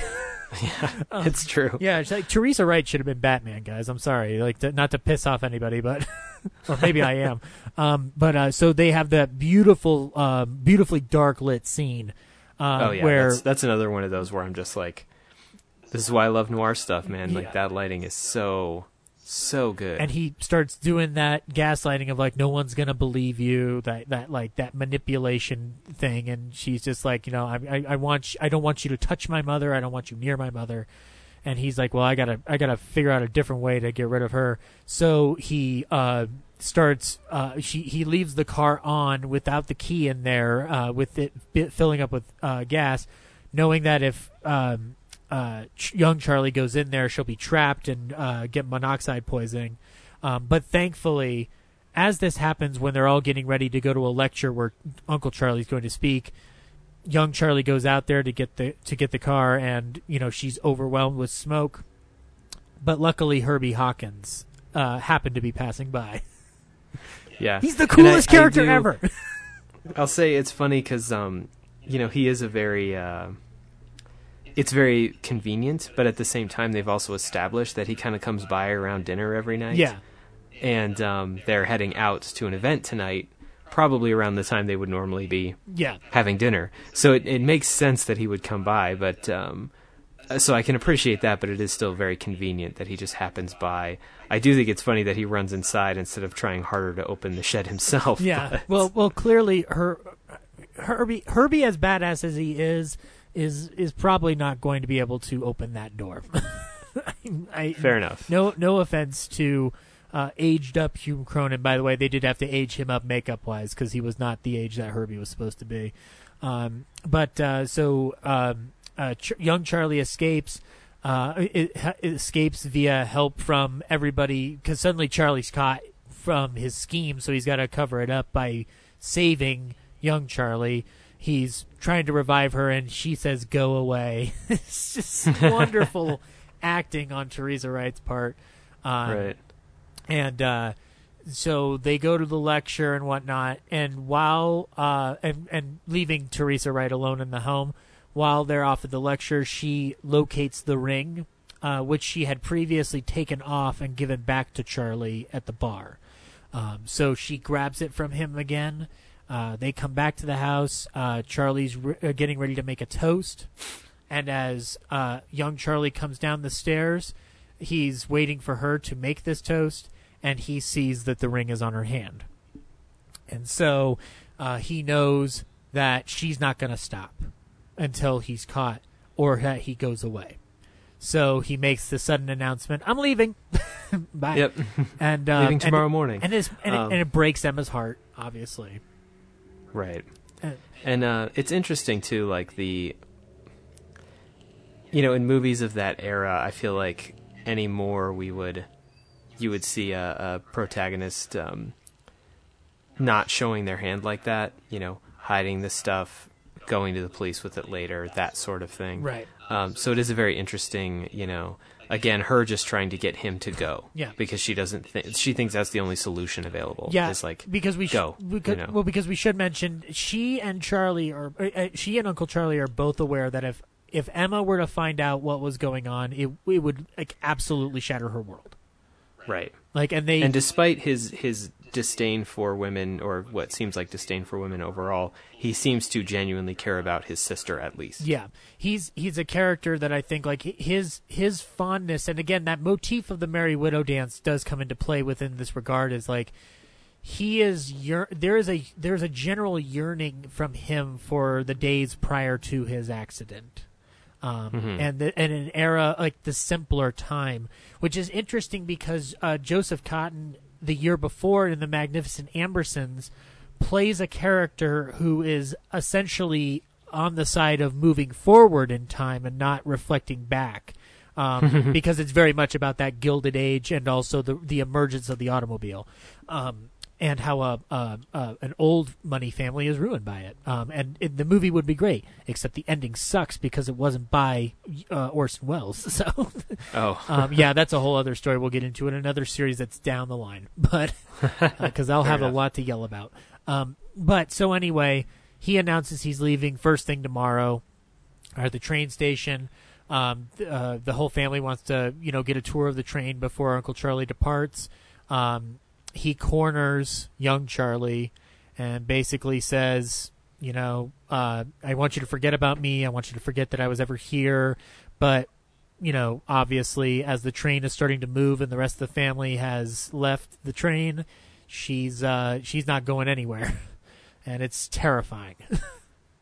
yeah it's a really um it's a really tense scene. It calls back to that, you know, the the you know, holding hands or grabbing someone is seen as like a very violent act Yeah. because of course he, you know, he grabs her her wrists very forcibly Yep. initially to have the conversation with her to keep her on the train until it's moving. And there's always like a there, his hands are always visible when there's about to be something on his end that's menacing, and so like Right. and they're lit in a very harsh shadow, um, and so he grabs a hold of her. She's he's trying to throw her off the train as soon as it gets fast enough, but she's able to maneuver and hold on to the train. And Charl- Uncle Charlie makes the fatal mistake and falls out of the train and gets hit by an oncoming train. And uh, as he dies, the Merry Widow waltz uh, ever plays on in a very haunting way. Um, in a way, I wish that the movie would end on this moment alone. Uh, yeah, I feel like that's that's really all it needed. Yeah. Um, Um, but obviously, we need the, the tie up. Right. And it's funny because I feel like this era of um, cinema was more common to just end it there, right, and roll credits. Um, so uh, this might be that kind of transitional moment where they realized, oh, we need to like tie this up a little bit, you know, and have like a more refined ending. Because we talked about it a little bit in um, uh, when we did uh, The Man Who Knew Too Much and the remake. Yeah. and how you know very much in, in one it just kind of ends and the other movie there's that little kind of humorous throwaway ending. Um, but it's almost like you need that wrap up moment uh, and i feel like i prefer that you know just it ends. Like the action is over we're done you know? Yeah. um, but uh, it yeah so I, I agree. Like i feel like that moment should have been the end of it. Um, but at the same time, the the scene after with the funeral for for Uncle Charlie, um, if nothing else, serves as a way for you, if, as the viewer, to know that the perception of her brother has not been tainted by this. Um, Or for uncle, yeah. Yeah. yeah, but we know. Oh no, no, for the for um, Char- young Charlie's mother. Oh, yeah, yeah, yeah. Her perception of of her brother hasn't changed. Yeah. No. Uh, young Charlie knows he's still a murderer. Uh, it's alluded to the fact that the detective knows that that's who they were really after. Yeah. But they're going to leave it at that. You know, Right. they're not going to pursue it further or drag him through the mud because he's he's gone now too. Yeah, exactly. So it's just like it's their secret now, and uh, it does it, it does end like the conversation they have is well written. It's just that Mm-hmm. obviously there's imagery you'd rather end it on. So, but Right. um, but that uh, that ends Shadow of a Doubt. Uh, Hitchcock considered this his favorite film. Uh, years later, um, uh, with an interview on in Telescope, um, uh, Fletcher Markle had uh, made the statement: uh, most critics have considered Shadow of a Doubt, which you made in 1943, as your finest film, and Hitchcock immediately replies, "Me too." Uh, and then, um, and in in the question, uh, with the follow up question, is that you're still your opinion of it? And Hitchcock would say, "Oh, no question." So he clearly uh, was a huge fan of this film. Uh, it uh, it got rave reviews um, uh, all across the board. Uh, Bosley Crowther, the guy who I have proclaimed my nemesis, uh, you know, loved this film. He's stating that Hitchcock could raise more goose pimples to the square inch of a customer's flesh than any other director in Hollywood. Obviously, he would not feel this way so much down the line in the 50s, but um, you know, regardless, Right. this is one of those Hitchcock films that has 100% on Rotten Tomatoes to this day. Uh, that, so like not every Hitchcock film has that perfect rating. This one does. Like everybody can agree this one is fantastic. Uh, it was adapted for radio more than once. Uh, uh, amongst other ones, you have um, uh, the Lux Radio Theater version in 1944 with Teresa Wright uh, as her original role, and William Powell as Uncle Charlie. And uh, William Powell was the original choice for Uncle Charlie, but he could not get out. Uh, or he could not be loaned out by MGM, so they got Joseph Cotten instead. Which I feel like, if Powell did it, you would have talked Oscar for him because Right. that would have been such a huge departure. Uh, and there was, and there's also um, uh, discussions that Cary Grant was considered for Uncle Charlie. I, I find those to be. It seems like that that wouldn't necessarily be the case. If you did that, you'd be really fucking around with the Cary Grant mythology, and I don't know how willing people would have been to do that at the time. Right. So Yeah, it, it does seem when I heard that I was like, well, I mean it it to some extent makes sense because he was you know prominent at the time, but it also feels like a departure from what you expect of a Cary Grant character in a film. Listen, So- listen, darling. Do you know that the world is a foul sty? right? Yeah, like it doesn't. I don't buy that from him. Oh, you know, uh, you know. Obviously, Ryan loves Cary Grant, but I think he and I would both agree. Like, I, I would have to assume he and I would both agree. Like, it'd be really hard to stretch this. Like, this is paper that's not going to uh, like form very, or this is this is silly putty that sat out too long and got hard. Um, Right. It's not going to change too much. Um, Yeah. so, um, a couple of years go by. Hitchcock um, carries on through the 40s and, uh, you know, forms Transatlantic Pictures that kind of stumbles around. Uh, and uh, it lands him, in, for our purposes on this episode, in the year 1951. And uh, we get his, uh, basically, his uh, follow up in the noir genre with Strangers on a Train, based on the novel by Patricia Highsmith. Hitchcock saw the novel and got the rights for it, um, and uh, shot in the autumn of 1950 and released by Warner Brothers in 1951. This is still a transatlantic picture because Hitchcock still had the company intact at the time, and Warner Brothers had basically, at this point, bought out uh, Transatlantic Pictures as the exclusive holders to distribute those particular films. So, um, the uh, but this is but at this point it seems like um, Bernstein's gone from the picture and it's just Hitchcock. So, uh, 1951, directed by our guy, um, screenplay by Raymond Chandler, Whitfield Cook, and Czenzi Ormonde, uh, based on the novel, starring Farley Granger, Ruth Roman, Robert Walker, Patricia Hitchcock, Leo G. Carroll, uh, and Laura Elliott. Um, quite a cast of people and uh, the the production on this film.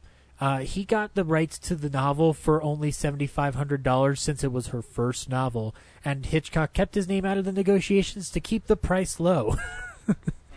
Which we've also discussed on this podcast. Yep, and Hi- and we we had talked about it, and Hitch uh, Highsmith was quite annoyed, very pissed off about that.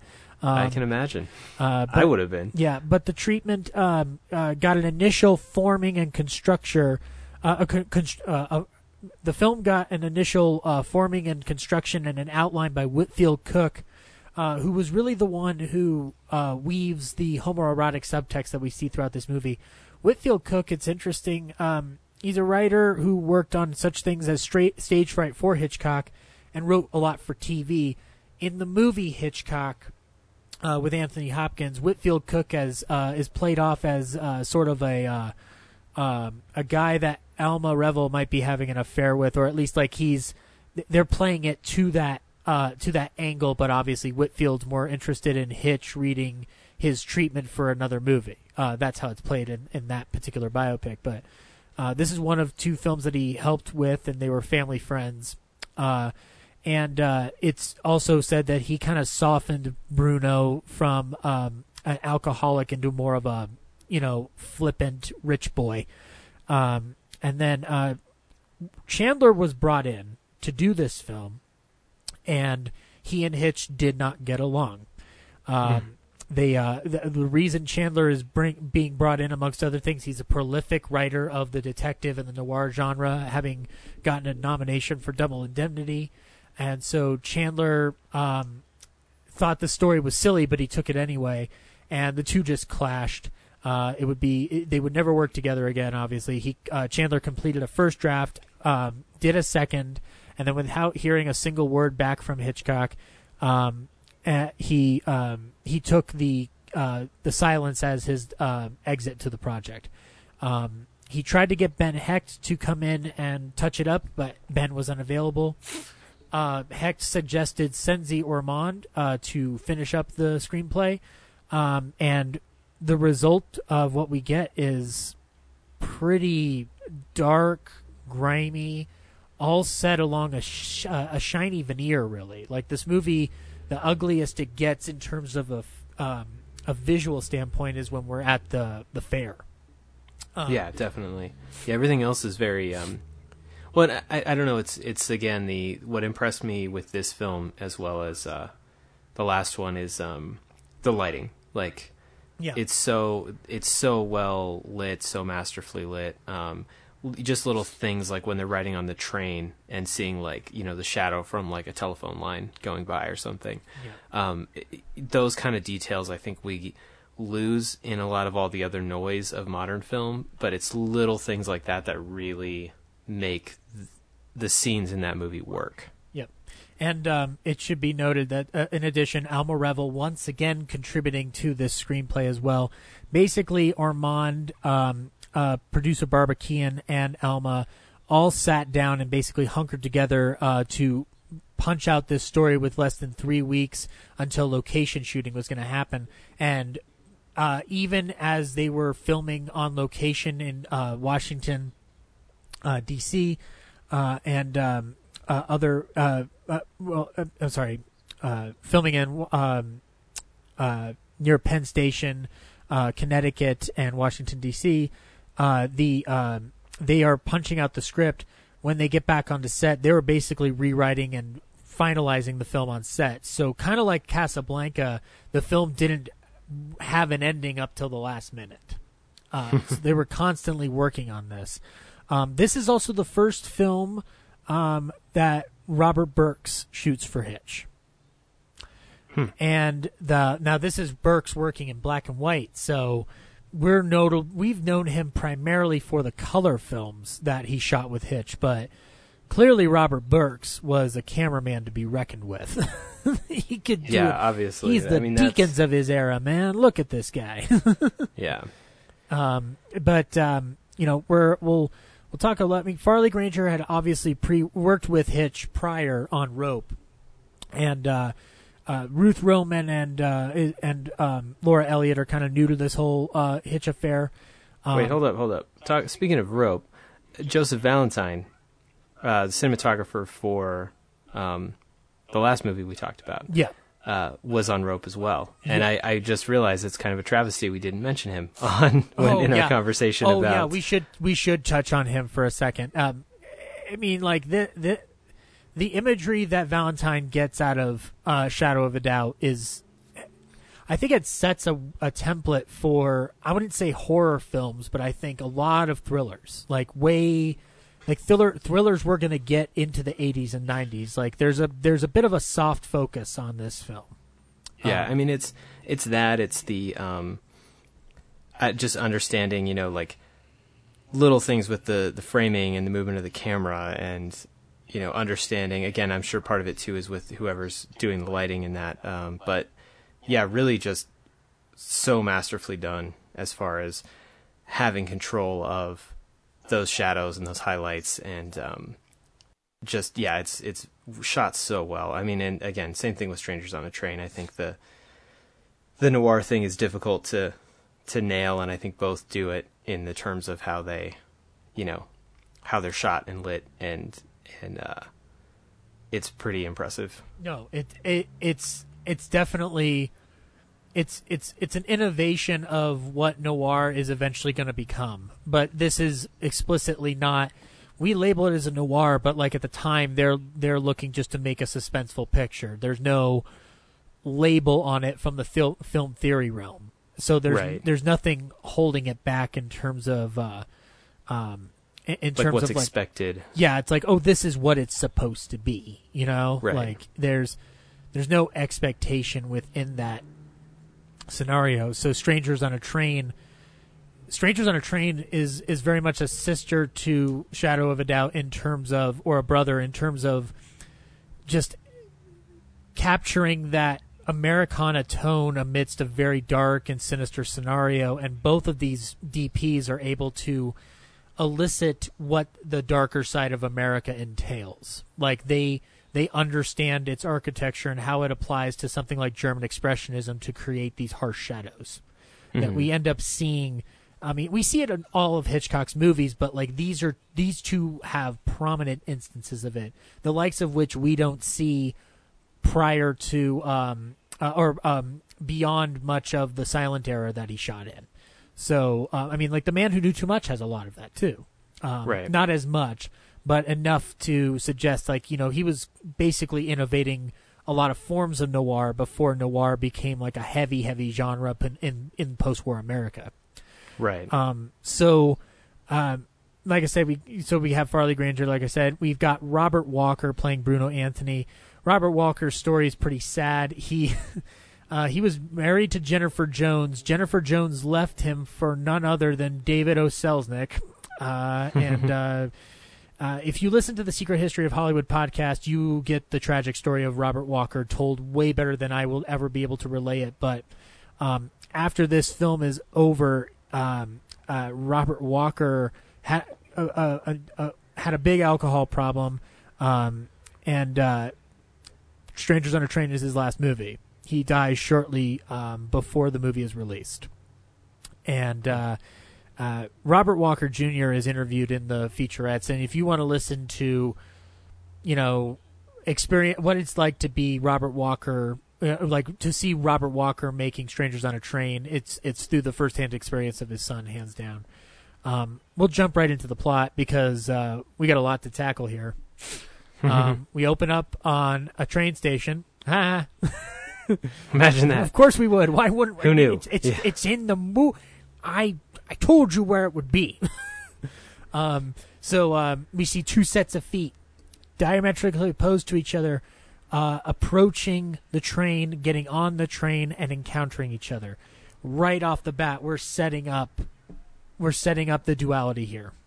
Right. And I think it's interesting. Um, you know, someone pointed this out in a, an interview I was doing about old time cinema and, and uh, Western specifically. They said, you know, the, the good guys wore white cowboy hats and the bad guys wore black cowboy hats, and you knew who Yeah. was who, you know. And uh, this is kind of that.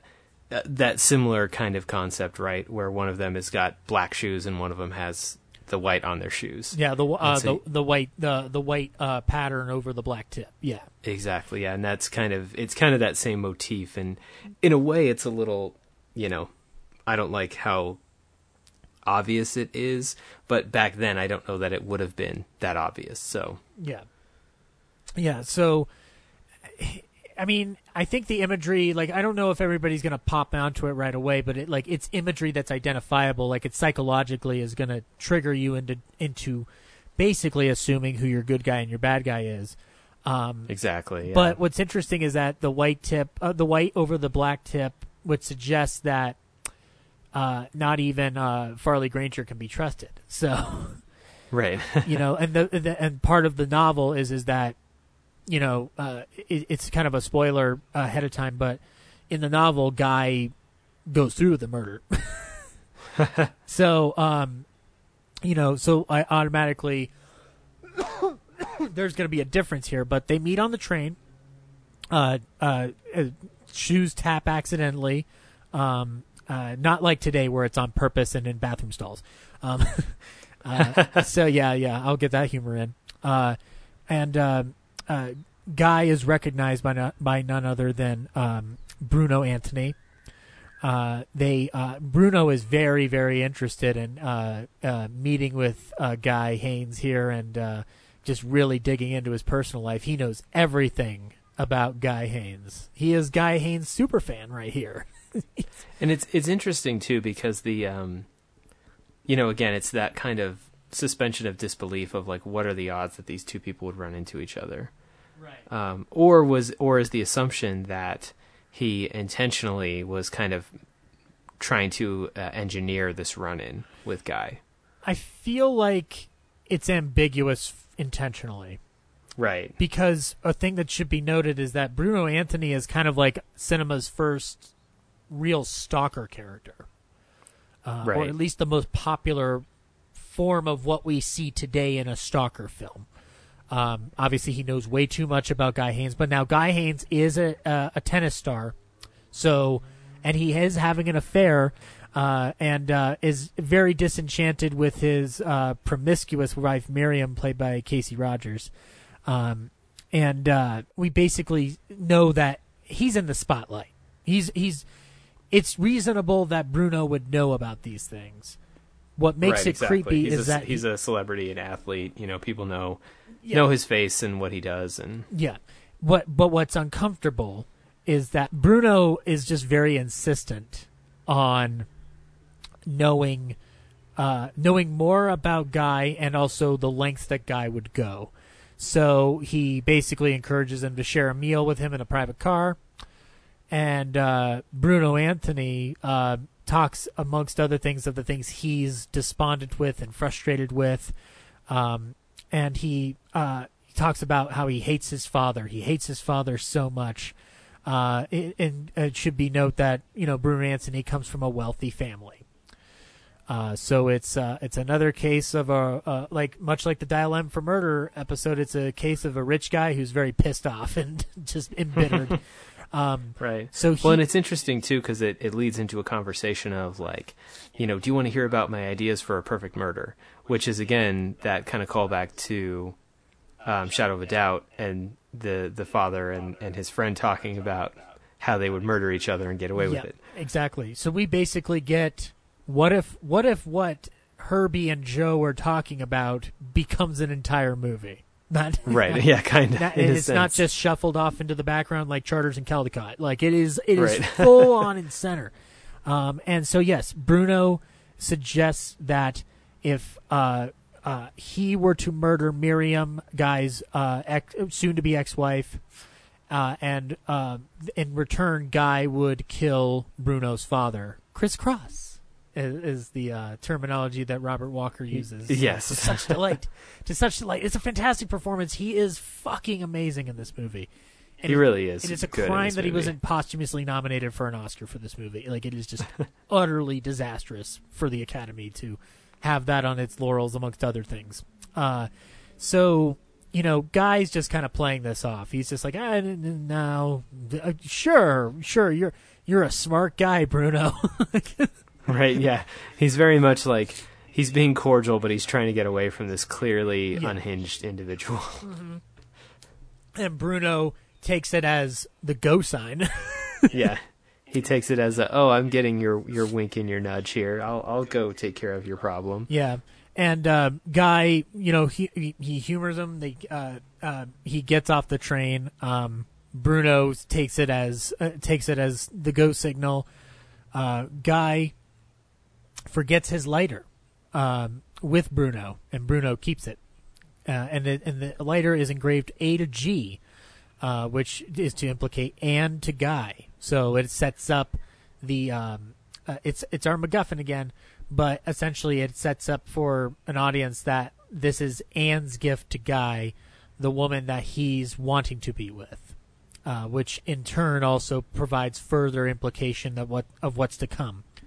Uh, Guy meets with Miriam, his wife, who is now pregnant with somebody else's baby, uh, and is suddenly saying she no longer wants a divorce.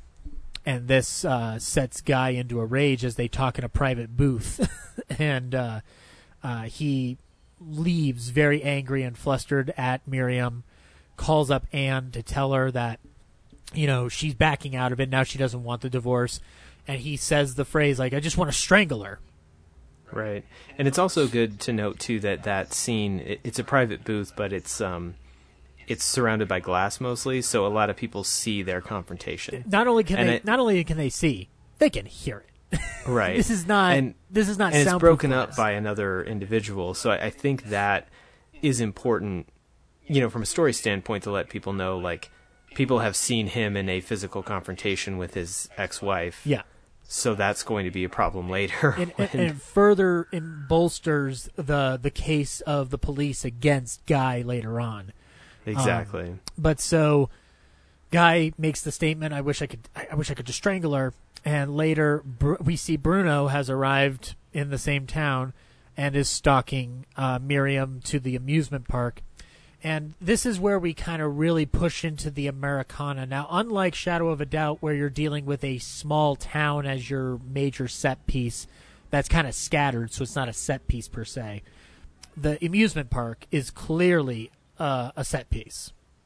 Right, and it's very much the analog for small town America because honestly, with the with the senator's daughter thing with guys, you know, love interest and being in in DC, essentially, it doesn't have that killer comes to small town, but that kind of you know local carnival fair Yep. setting where the murder happens is very much small town. And- so despite the the backdrop of the big city, there's that that little you know where the crime happens is in your backyard still. and the so and and also we should uh, it, it should be mentioned within that in shadow of a doubt the the upending of americana uh, with joseph cotten is kind of strewn about the entire movie in smaller ways in this film we get a very obvious um, but i think very wonderful moment where a kid as bruno's walking through the carnival following miriam uh, a kid in a cowboy outfit is pretending to shoot him, going bang, bang, bang, bang, and Robert Walker just pops this kid's balloon with his cigarette. so not That is only, pretty so fantastic. not only is Bruno insane, he's an asshole. Like, right.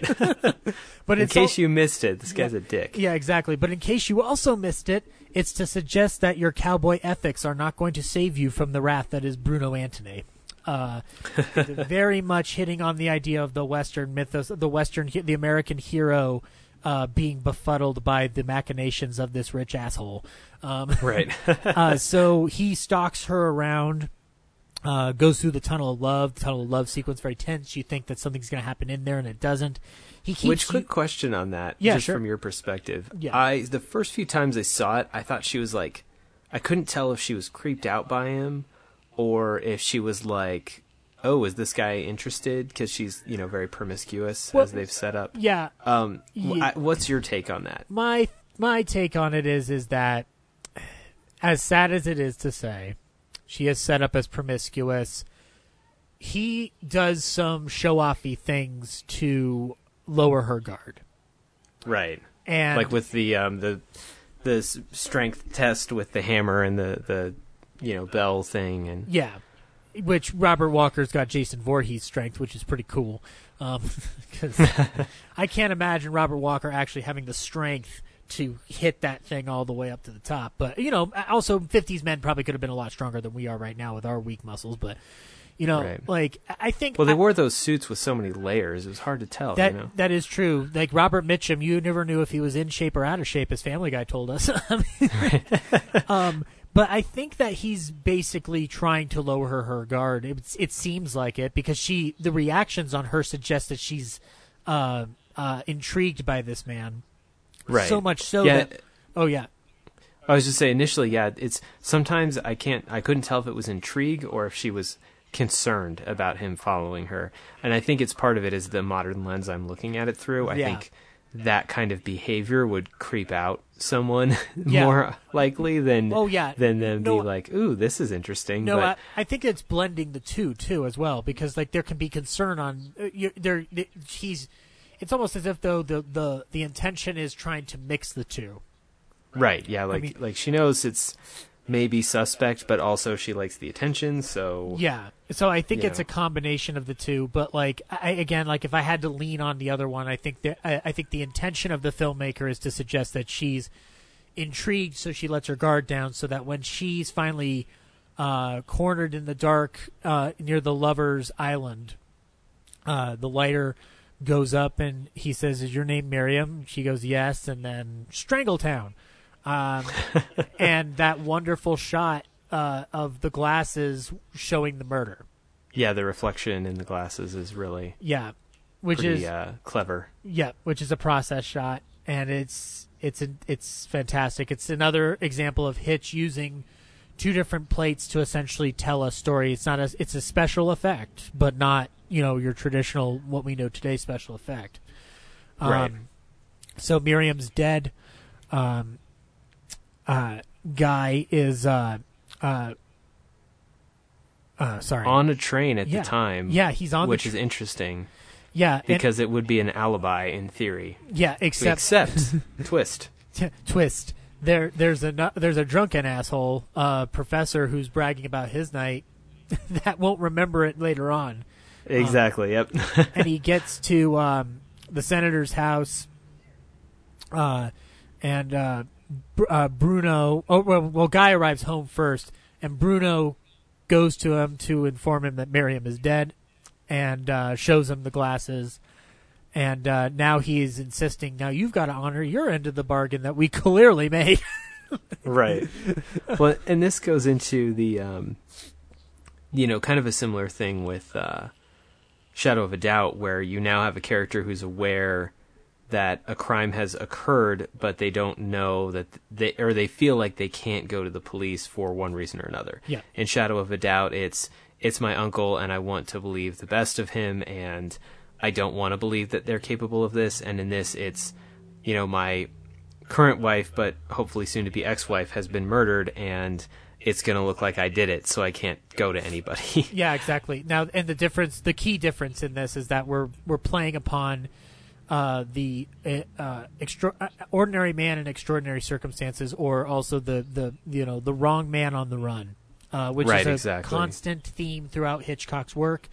Uh, obviously, the wrong man with Henry Fonda is like the most obvious example of that in terms of like a, not even just a title, but also a concept. Um, right. uh, which is a fantastic movie. If we don't talk about it on this show, I'll try to do a mini review. That movie's amazing. Um, but uh, uh, so he goes to the Morton's house, to Anne's house, uh, where the senator, played by Leo G. Carroll, another Hitchcock staple, um, uh, and informs. Uh, and Senator Morton informs Guy that his wife's been murdered, but you know we know that Guy already knows, but he pretends that he doesn't know. Um, uh, Anne's sister, Barbara, played by Pat Hitchcock, um, p- clearly points out that the police will think Guy did it. Uh, touch on Pat Hitchcock real quick. I really like her in this movie. I really do. I, I, I obviously love her in Psycho for her, you know, pithy moment uh, in the in the uh, real estate office. But she's like really good in this movie. Like she's very yeah, she solid. really is. I I found her to stand out quite a bit as a character in this one. Yeah, and she really she really plays upon like she she under she clearly got dramatic lessons not just from the Royal Academy but also from watching her her parents work. And Right. the example is exemplified here. She's just very engaged. She cl- she feels so much like she's and she's uh uh uh Ru- Ruth Roman's sister. Like they just they, there's a connection there. You can tell it, especially in that scene later on where um, she's crying to her. Um, but yeah, so uh, the police come, they question, they get Guy to question him, and he uh, can't confirm the alibi, which is um, the professor who was drunk uh, on the train. And uh, this this his professor, by the way, was John Brown, who played Digby Odell on The Life of Riley. So it's interesting to see him in real life. um, Right. uh, and uh, the the police can't arrest Guy yet, though. Um, they assigned uh, they assigned people to shadow him essentially throughout um, throughout the course of his days, so that they cannot flee while he cannot flee while they uh, they investigate him. So Bruno starts following Guy around Washington. Um, they Which wouldn't his tails have noticed he had a tail? Seems likely. Well, you know, they're so caught up in Guy Haines' life that they That's true. They, Hennessy is very interested in Guy's life. Very interested in Guy. He is like he's so supportive that he's going to let him finish that match at the end of the movie. Right. Yeah. Like it's it's pretty like by the way, spoiler alert, we're going back and forth here. It's it's it's just a big old party of strangers on a train. If you haven't seen this movie, what's your problem? Um, but uh, uh, so um, uh, and like and amongst the things like you know guys going through his day at the tennis court, we get that beautiful suspension of reality where Mhm. everybody else is looking at the ball, but Robert Walker's only looking at Guy right. that just it's it's it's so obviously choreographed it's so obviously pre super staged but it's just fucking creepy and unsettling Yeah. Um, definitely. and it and it sets up that that disassociation from reality that Hitchcock will do from time to time where something is clearly staged but it works so well inside the world like it Right. fits in this movie it's the one like it's a it's a non-noir thing it's in a comfortably placed in a noir film um, right. Yeah. Definitely. so, uh, you know, and um, uh, uh, Barbara actually encounters guy uh, uh, encounters Bruno at the club. Uh, and Bruno's pretending to. Uh, I, I- he's speaking French, and she mistakes him for a Frenchman.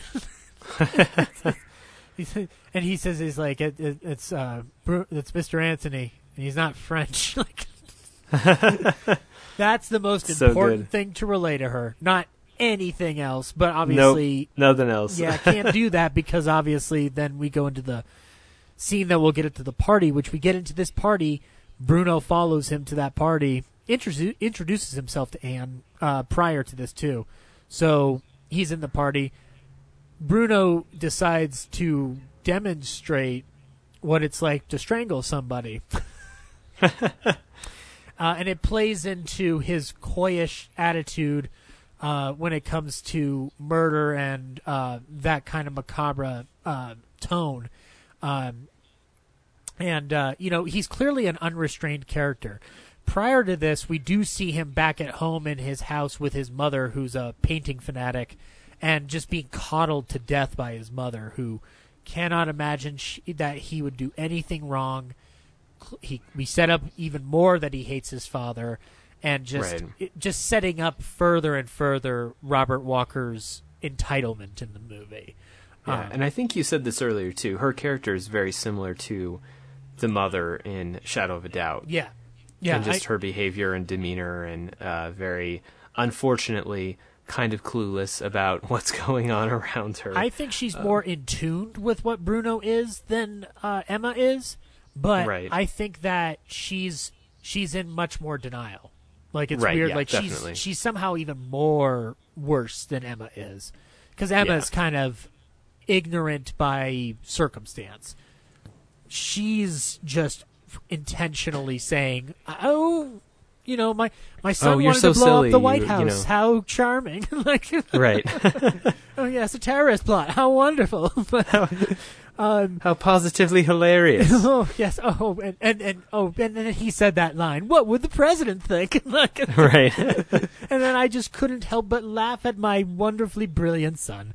Anyway, um, so he decides to demonstrate to this uh, woman, uh, played by Norma Varden, who does a great job in this scene too, how to strangle someone. Uh, puts her hands, put his hands around her neck, and as he's starting to strangle her, he sees Barbara. Barbara, uh, played by Pat Hitchcock, wears glasses and looks not too dissimilar from uh, Miriam. So uh, he basically blacks out, I guess it would be. Yeah, it's almost like he gets caught up in the moment of his initial murder Yeah. And, he- loses himself in this moment where it's not supposed to be one, but almost becomes one. and it trigger and it triggers that kind of that that that memory of what happened and it's it's been identified as like this moment to empathize with Bruno is just like he is clearly sick because Right. why would he identify why would he identify if he knows who he clearly killed clearly he has an associative disorder of sorts or like and and uh, amongst other things where he's you know tapping into these things and creating coincidences in his own head Right, and very ahead of its time too in in the assessment of a killer's mind, right? Because that's those kind of patterns and things, yeah like we talked about early, aren't earlier aren't established until much later yeah in uh, in human history. But um, it is interesting they kind of already, you know, we're aware of that. Yeah, we're aware of it through the narrative of film, which is kind of explaining it to it as best as we can. I mean, these pieces end up becoming uh, much more uh, relevant down the line in the '60s with Psycho and uh, and even Frenzy in the '70s. Um, But he's already working with the bits and pieces of it. It's just that he doesn't. Uh, the, the problem with Hitchcock movies, in terms of their psychological bent, is that obviously they're never going to be medically accurate because Oh they, yeah, yeah, of course. because they hit in a period where there's nothing clearly diagnosable or like a terminology for it. But he gets Right. closer than any other filmmaker to tackling this subject uh, in yeah, this for era. sure. Um, Well, and and just like getting deeper into the character and what caused, you know, or I shouldn't say caused, but getting into the character and what, you know, uh, showcasing something about them that is clearly, you know, broken, essentially. Yeah, exactly. And so, and, and within that, you know, we get a we get an earlier version of it with Joseph Cotten in Shadow of a Doubt, and in this film we get the more uh, advanced version of it where there's even more depth to it because Charlie is not fully explained beyond like uh, vague uh, notions. Right. Robert Walker gets a much more specific lens. It doesn't get a clinical analysis, but it gets really in deep. Um, right. Well, and it, it even like you know, to that end, feels like killing the the um, wife was clearly the first first time he'd killed someone. Yeah, you know, but he's and just that been so there was something up. about that Yeah. rush. So when he shows, he's like, "Here's how you would do it." You know, he kind of loses control again because it it's something he actually uh, has discovered he enjoys. Yeah, exactly. You And know. so therefore, it's uh, it's almost like he's i i he's confused as he is terrifying at the same time. Right. Um, uh, Barbara goes and cries to Anne that you know he was strangling me. You know, which she's great in that scene. She's just fucking great. in Oh, that scene. so good in Oh, that scene. That's I mean, Um, and and that she kind of realized what was going on too, which you know, of course, he's not breaking eye contact with her, which makes it pretty obvious. But Yeah, um, it is a very um, impactful, and especially her performance after is like, it's pretty amazing. I mean, I mean, I don't like, and it's it's hard to wrap my head around like when this movie was made, you know, because you just think like that stuff. It's so good. Like, how did they think of that that Yeah. long ago? And yeah, and that we're not, we still can't like top it these days. You know, we're still kind of redoing those kinds of moments. yeah. And and you know this must have made Hitchcock proud to be like, oh, she fucking gets it. Um, so, uh, uh, Anne uh, confronts um, Guy and is just like, "What the fuck's going on?" just, And Guy's like, "All right, here's what happened. I met this asshole on a train." and he thinks we're gonna swap murders. Clearly, we're not, Anne. But somehow he decided that this was a go sign. Um, Right. and you know, and so Bruno ups his ante. Um, as Anne now knows what's going on, but she also knows that there's there's they can't do anything about it yet. yet. right. So um, Bruno sends Guy a pistol, uh, a key, and a map showing you know where the father's room is. And I wanted to point this out really quick. Um, uh, the the the blueprints uh, or map, I should say, of uh, Bruno to Guy. I, I'm wondering with with Bruno's resources at his disposal. Obviously, he has the wealth of like 500 brats. How could he not afford elaborate blueprints like Jay and Silent Bob, two stoners in New Jersey, when they wanted to sabotage LaFours, the mall cop? You know, like it's like No, the- it's a simple doodle. It's not a big issue in the movie. I just couldn't help but notice it. I'm just like, man, like, did he No, you draw have this a with a good point. crayon? Like, with with the amount of wealth they have, it was probably a custom build. They have the blueprints laying around the house somewhere. Come on. He could have sent an, an elaborate thing. If you're serious about this, Robert Walker, get me technical details. Don't- Yes. Don't draw I- it with the crayons that you clearly draw other like murder plots with in your bedroom. Right. Um, but no, so Guy basically decides to pretend to go along with this plan, and in a scene that in the novel would turn into, you know, Guy going forward with the killing and and and basically embracing that duality. The intention here is is that Guy uh, uh, doesn't intend to go along with it. Um, and there's uh, there was actually alternate shots apparently where you know the gun was situated a different way to suggest that he might actually go through with this. But Mhm. through a series of wonderfully shot noir sequences, he gets into the room and he's going to alert Bruno's father.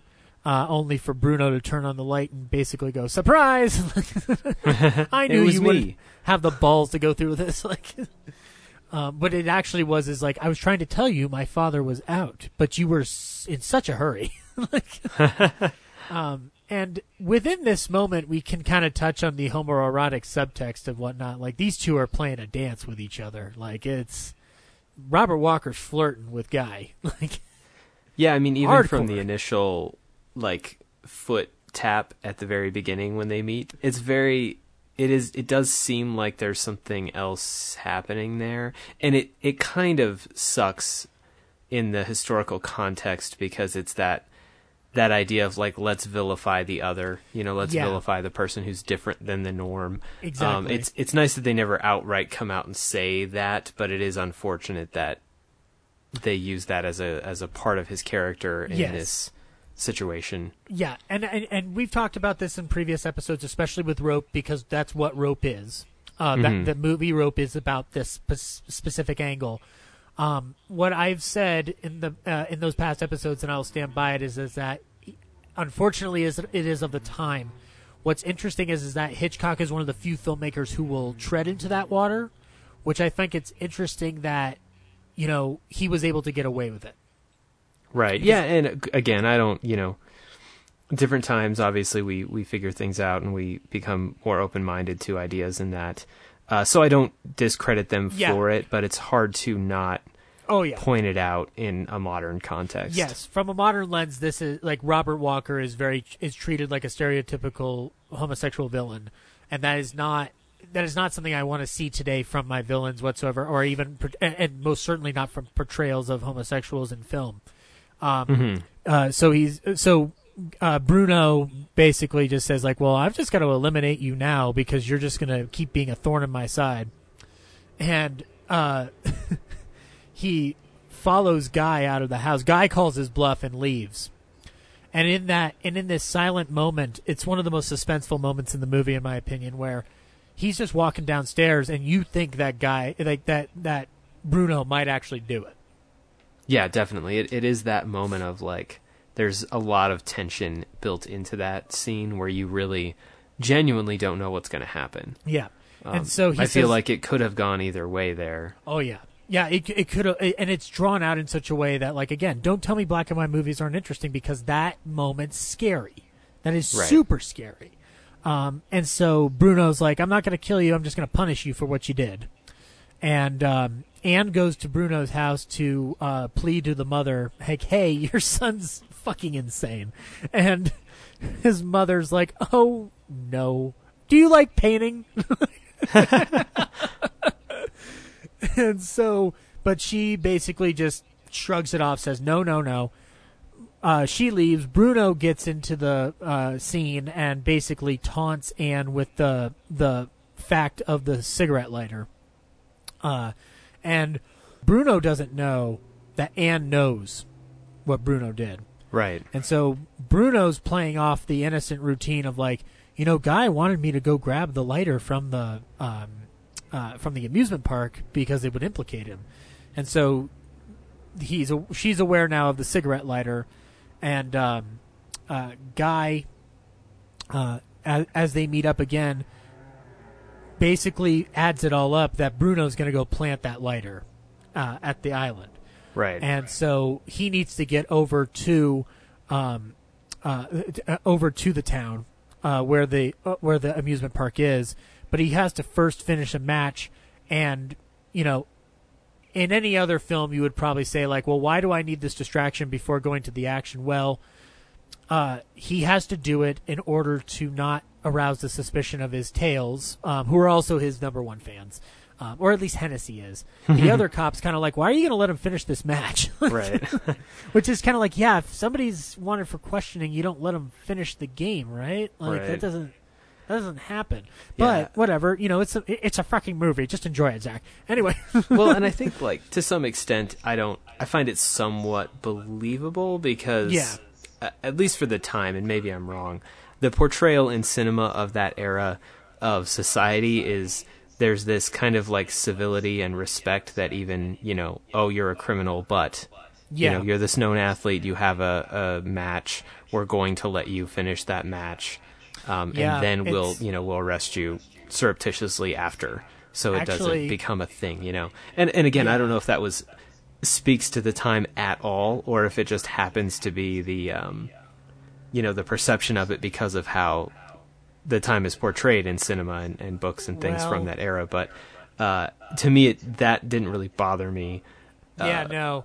Actually, I just remembered OJ was notified that he was going to be apprehended, and uh, we got a Bronco chase out of it. Yeah, so you know, so there is a precedent for this. right. no Bronco chase in this movie though, which is Um, yeah, really no, too and- bad. I was looking and- forward and- to that. No, yeah, and OJ didn't say crisscross um, at the trial at any point. So, um, you know, Are you sure? not- We should go back through the transcripts. Oh yeah, every let's just let's just watch all the footage while we're at it.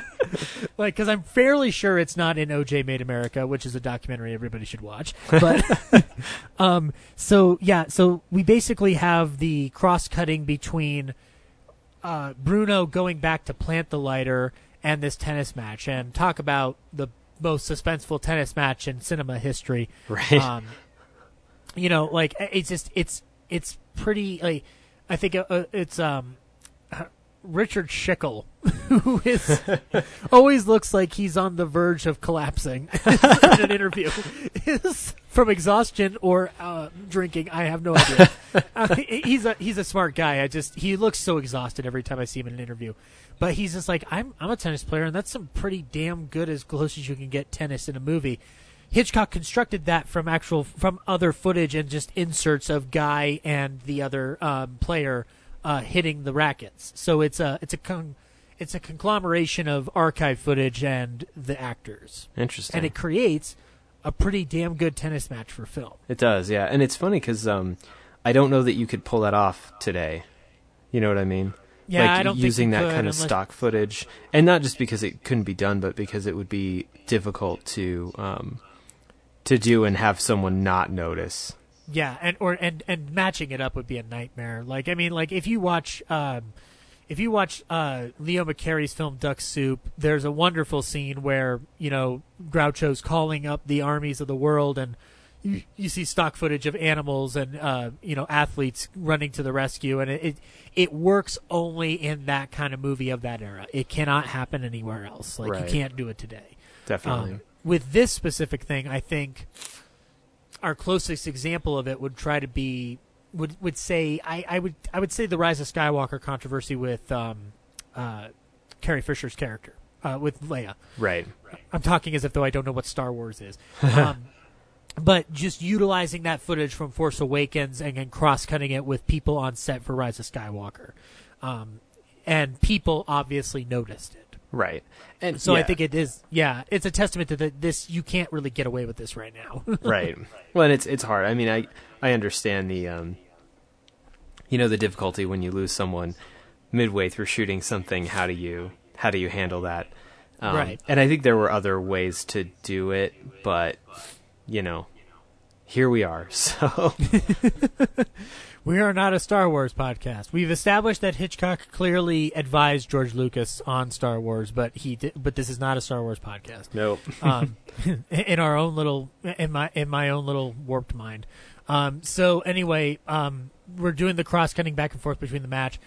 As that's going on, Bruno drops the lighter clumsily into a sewer, and it's the most tense. You don't want him to lose. It's weird. Yeah. Well, I think the I think the re- you don't want him to lose the lighter because that him having possession of the lighter proves that yeah, guy was not involved.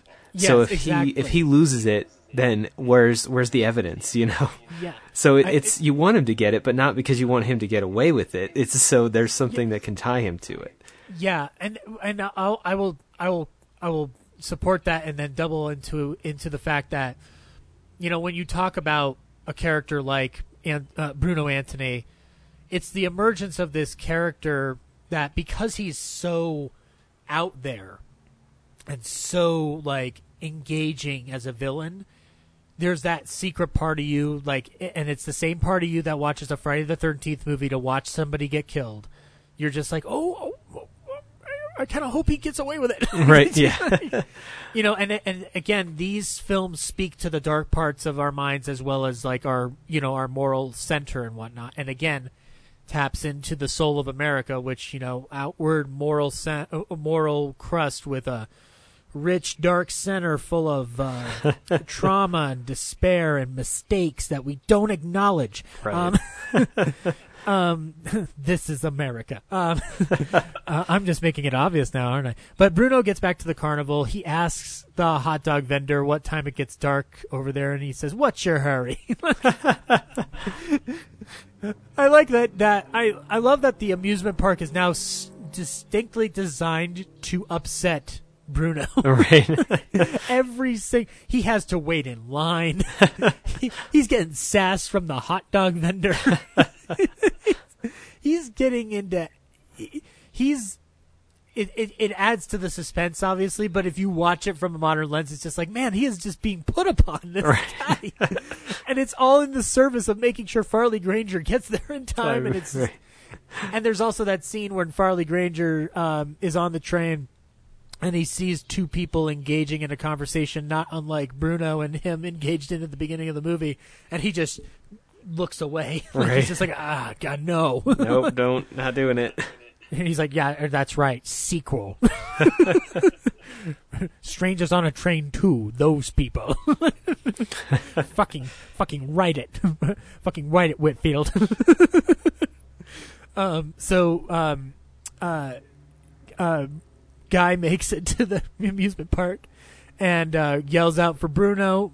Um, they go on a chase that leads them to a a carousel that then uh, proceeds to spin out of control because the levers get broken because uh, a pistol is shot. I'm trying to remember. It's the pistol is shot uh, and it kills the operator.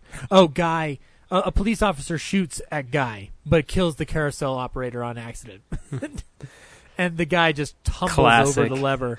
Classic. Oh no, I'm dead, but I'm going to take everybody out with me. and uh, so the carousel's spinning out of control. This set piece is amazing. Uh, the the uh, it, it's noted in the behind the scenes that the one time Hitchcock was scared on this set of something going wrong was there's um there's a moment in this film amidst the battle going on between Guy and Bruno, um, the police are trying to figure out how to stop the carousel, and the most heroic old man ever, like ever, like this guy is uh just a badass. He just goes like, I can stop it. That guy had to walk, had to walk under, uh, crawl underneath an actual rotating carousel. If something goes wrong, Hitch got blood on his hands. Like, Right. I wondered about that because it didn't look like in the scene right after after he shuts it down. You can tell it's very much a projection on a screen um, with people. You know that it's not shot simultaneously. Um, but that scene very much looked like he was actually crawling underneath something that was spinning above him. So that's Yeah. interesting to find out it was like a legitimately dangerous situation. Yeah.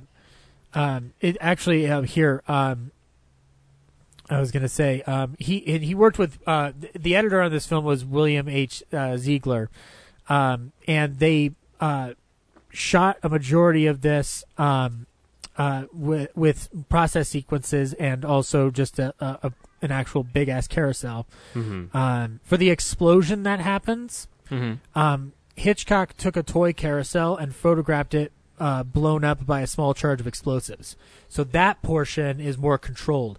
But there is that bigger piece that's revolving around that that guy's going to have to crawl under. If something goes wrong, this guy is just toast. Like, right.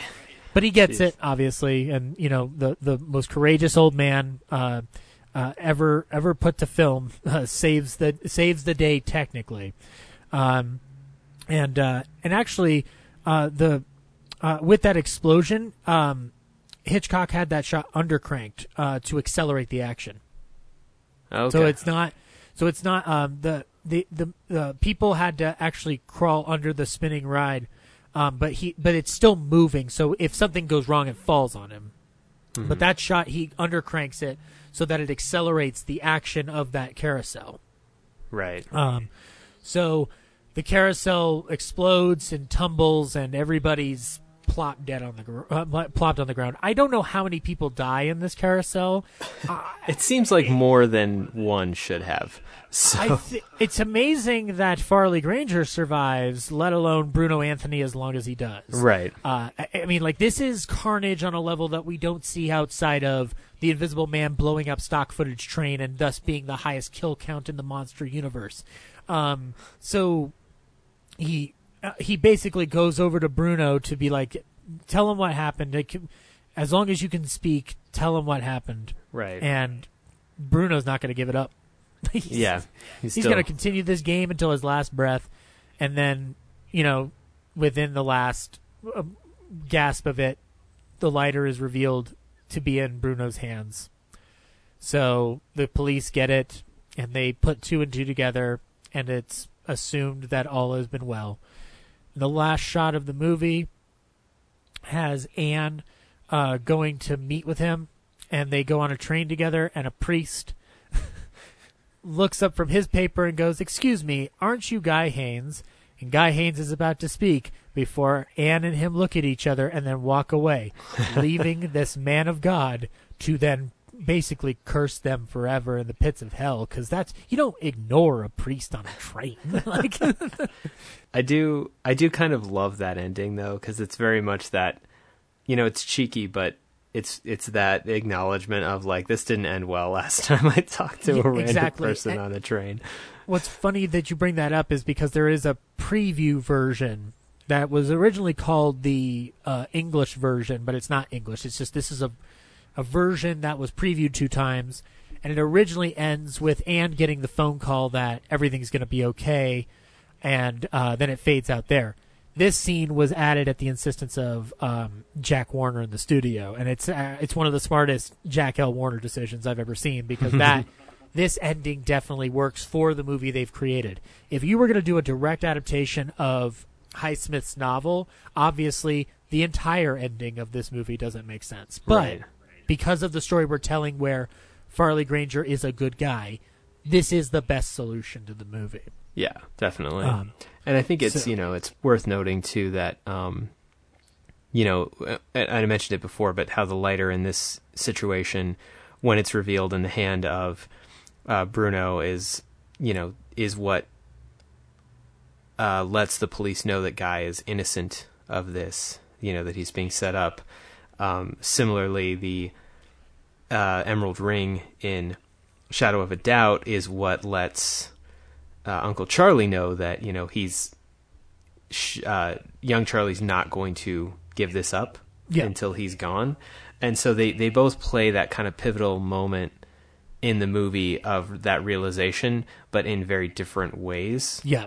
Um, but it's just interesting how those those objects are used to such effect, and and also like the similarities in that they both have you know initials engraved on them, and Yeah. um, you know all of that just kind of plays into you know the I guess the parallels between the two stories and what Yeah. they it's and again like and as we've been talking about throughout the entire episode like these films are are connected spiritually um how often it's discussed in terms of the bigger realm i don't know but they are eerily similar and yet their differences are what determine uh not just the time that they are made but also our appreciation for it because i would argue that strangers on a train is probably much more beloved than shadow of a doubt by the mainstream.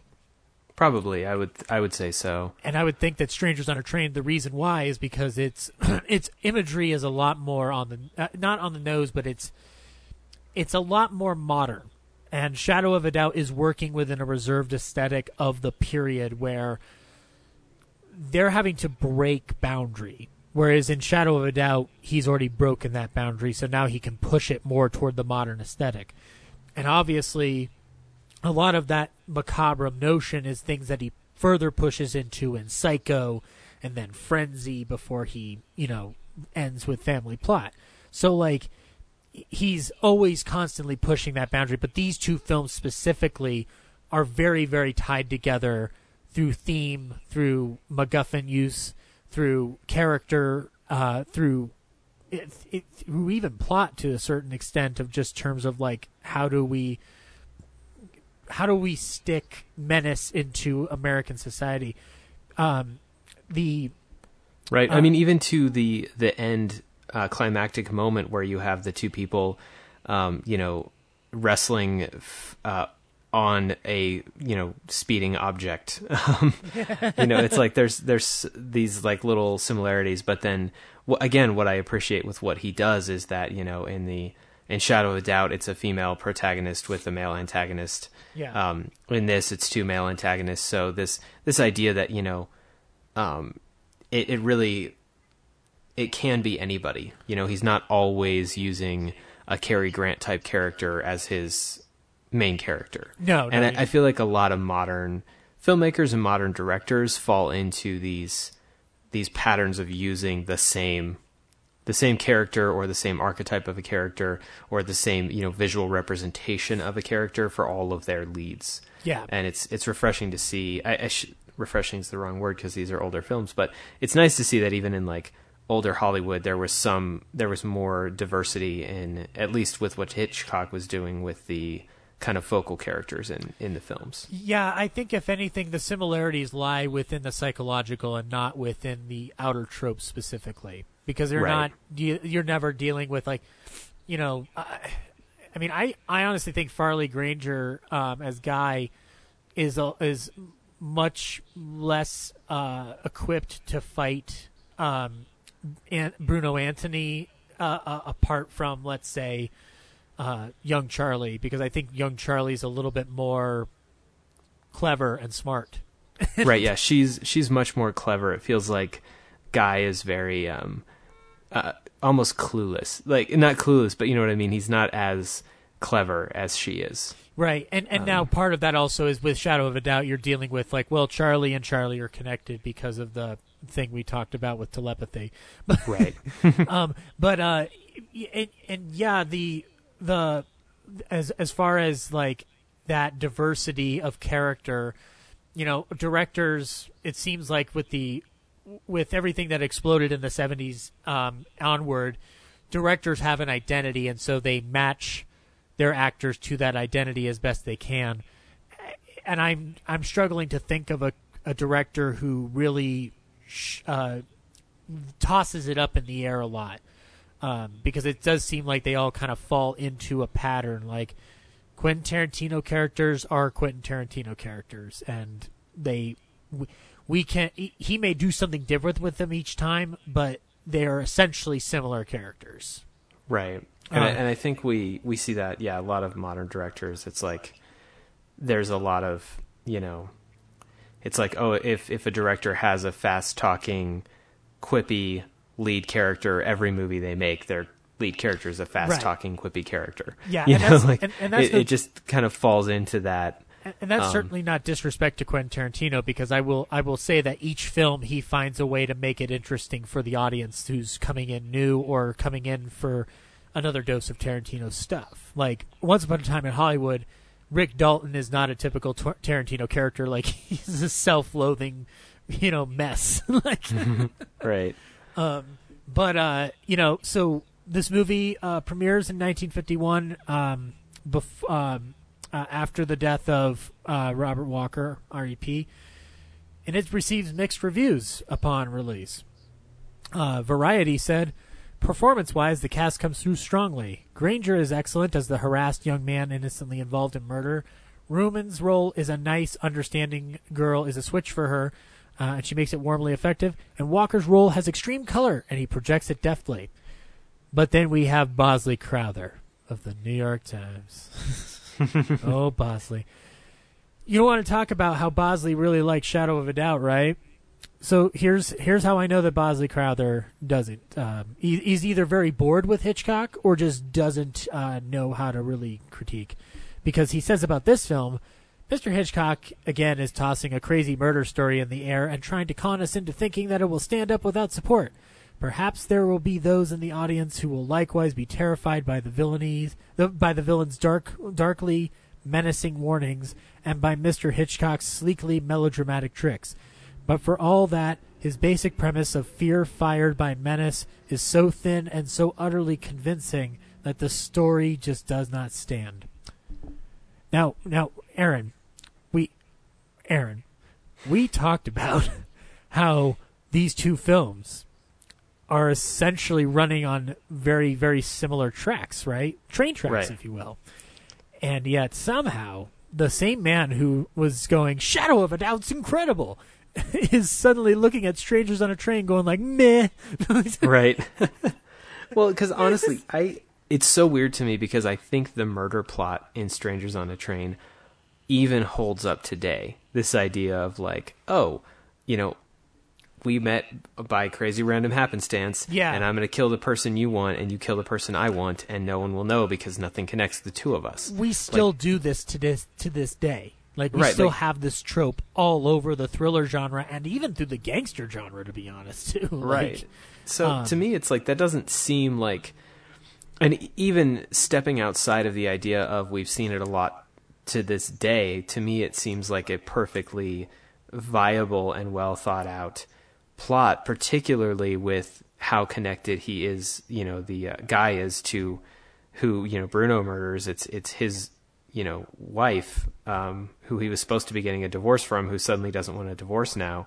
Yeah. and and guy being you know not a completely inept protagonist knows that people saw him in confrontation with his ex-wife that he told his you know the the woman he's seeing now over the phone that he just wanted to strangle her. Like you know that he's aware that it does not look good for him in this situation like to me it's a very reasonable like I don't know if I should go to the police or not kind of moment Yeah. um I, I, I, I think that Patricia Highsmith's opinion might might give Crow, Bosley Crowther some levity here. yeah So Patricia Highsmith, author of the novel, um, I'm going to read from the Wikipedia entry because it covers a couple different quotes here. So Patricia Highsmith, Patricia Highsmith's opinion of the film varied over time. She initially praised it, writing, "I am pleased in general, especially with Bruno, who held the movie together as he did the book." Uh, but later in life, still praising Robert Walker, she criticized the casting of Ruth Roman and Hitchcock's decision to turn Guy from an architect into a tennis player, and the fact that Guy did not murder Bruno's father as he did in the novel. So Crowther is basically saying, "I've seen this before, right?" right Now, if he had followed the novel to the letter, he probably would have been singing a different tune because that turn for Bruno or for Guy is very essential to the duality that we're dealing with in this story, regardless of how it ends now. And my guess is is that it probably would have been a more challenging film of the era. It also would have never gotten made because you would not you could not get away with your hero suddenly shooting somebody. Right. These yeah. are- He he had to be in that time. You needed to have someone who was not morally gray. Yeah, it's and it's and it's Hitchcock put into a corner that he's been put in before with stuff like Suspicion, um, and other projects that he tried to get off the ground that had this similar bent.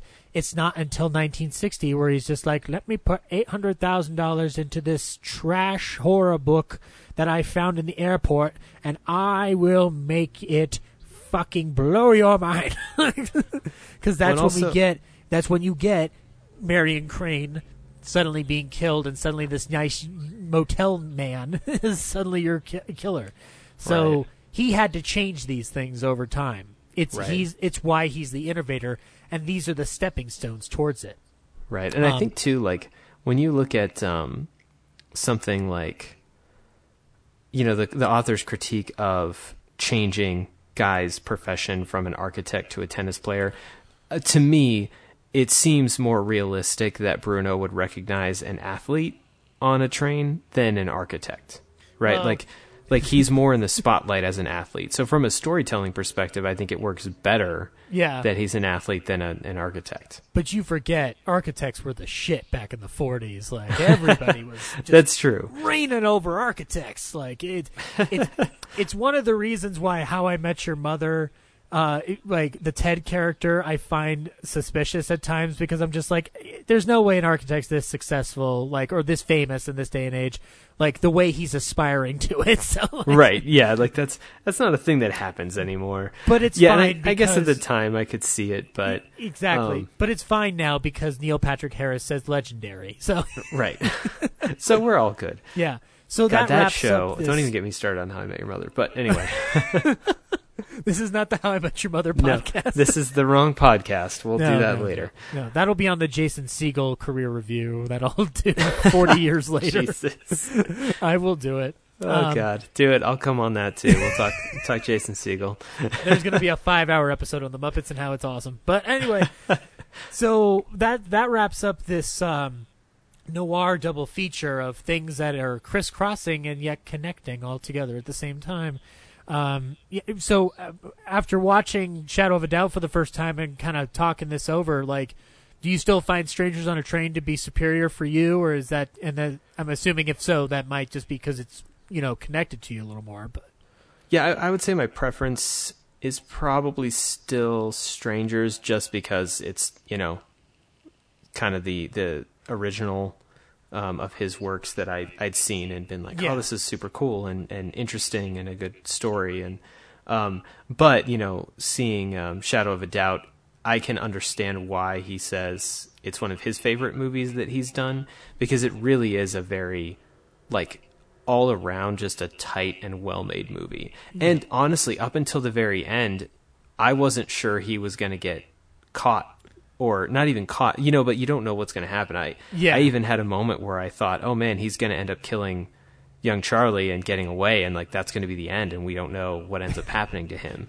no, Um, they won't let me do that. Yeah, so They're I, really I just mean. I, I will say for that I found myself really on edge up until the very last moment where he falls in front of the oncoming train of just like what's going to happen, how's he going to get caught, how is this going to resolve in a in a way that's not you know unsatisfying. Right. Um, so I think it was that's really a very like masterfully done film and and story.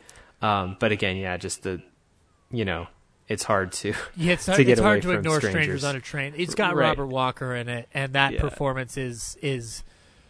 I don't want to say it's Joker level, but it's Joker level. yeah. Well, I mean, it, you know, it's like the it's like anything else. If you have a, a book or a video game or a TV show that you loved uh, as a younger person, um, and then you find uh, you know the same a similar thing from the same artist or a similar artist that's you know purportedly the better version of something, you're still always going to have that kind of fondness for that thing Yeah. you grew up with. You know.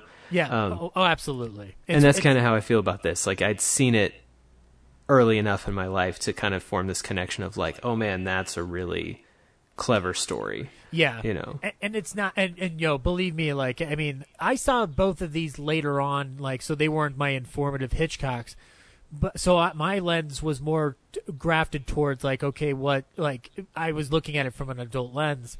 Uh, Shadow of a Doubt for me is is is my my pick for of the of these two, but I could easily watch these both back to back again because they they work so well in tandem.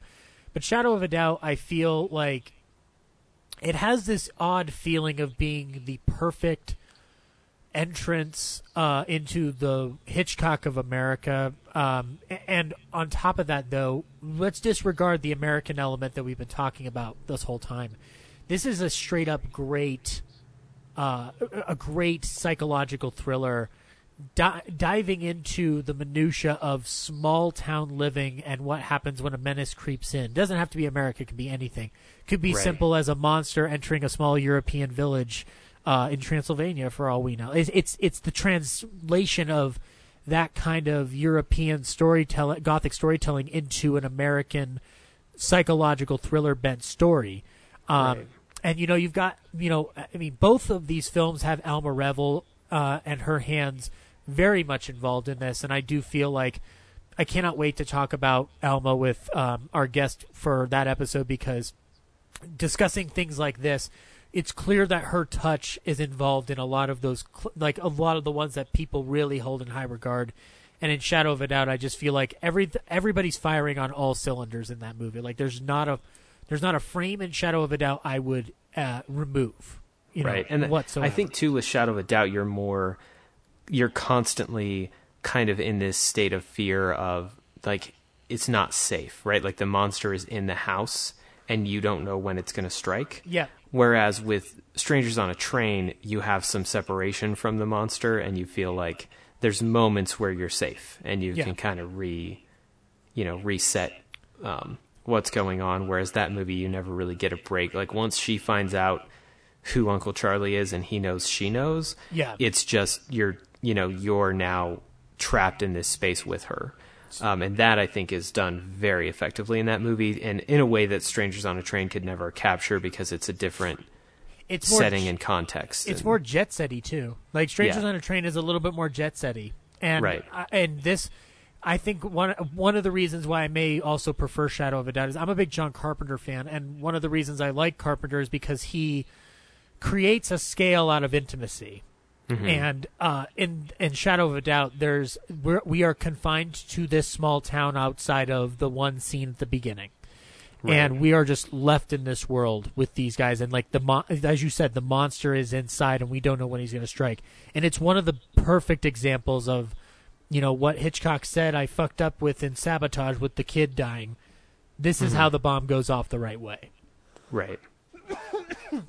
this is how the bomb goes off correctly and it and it's it's masterfully that that fuse lasts all the way till almost the final moments of the movie Right. which is incredible um, so that will wrap it up for this noir discussion that we had uh, there was a lot of shadows in our discussion we had a lot of seedy characters we had a discussion about uh, uh, how it affects this uh, this land that we live in that's currently going through a, di- a different type of dark period um, but- Right. uh, so, but Aaron, as always, thank you for coming down for this. Um, you know, depending on how the flow of everything goes, we could probably stick you in one more time uh, before the series ends. But obviously, you'll be back for more podcasting with me because I can't imagine not doing shows like this without you and uh, just your your insight into how you read film. It, it's it's it's always a pleasure, sir.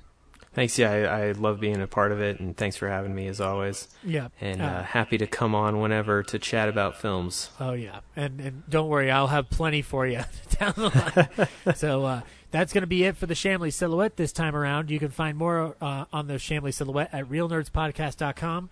Um, episodes will be coming out um, uh, as of now, still twice a month, but I'm going to try to see if I can accelerate that a little bit further so that we can hit our end date, which might be Hitchcock's birthday. You never know, guys. Um, and uh, I'm going to work on some uh, revival of the articles um, as time is going on. I'd like to first get all the episodes in the can. Uh, on the next Shamley Silhouette, we're going to have another return guest.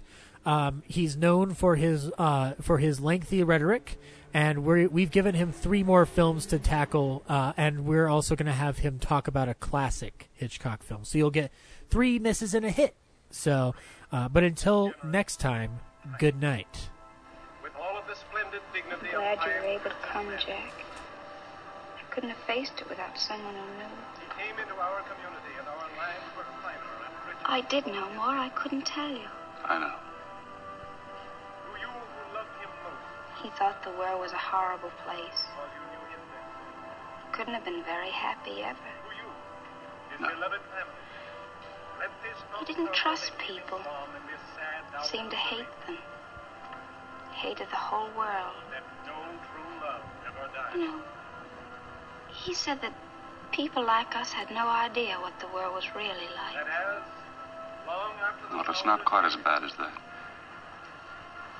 Sometimes it needs a lot of watching. Seems to go crazy every now and then. Like your Uncle Charlie. the beauty of their souls, the sweetness of their characters live on with us forever.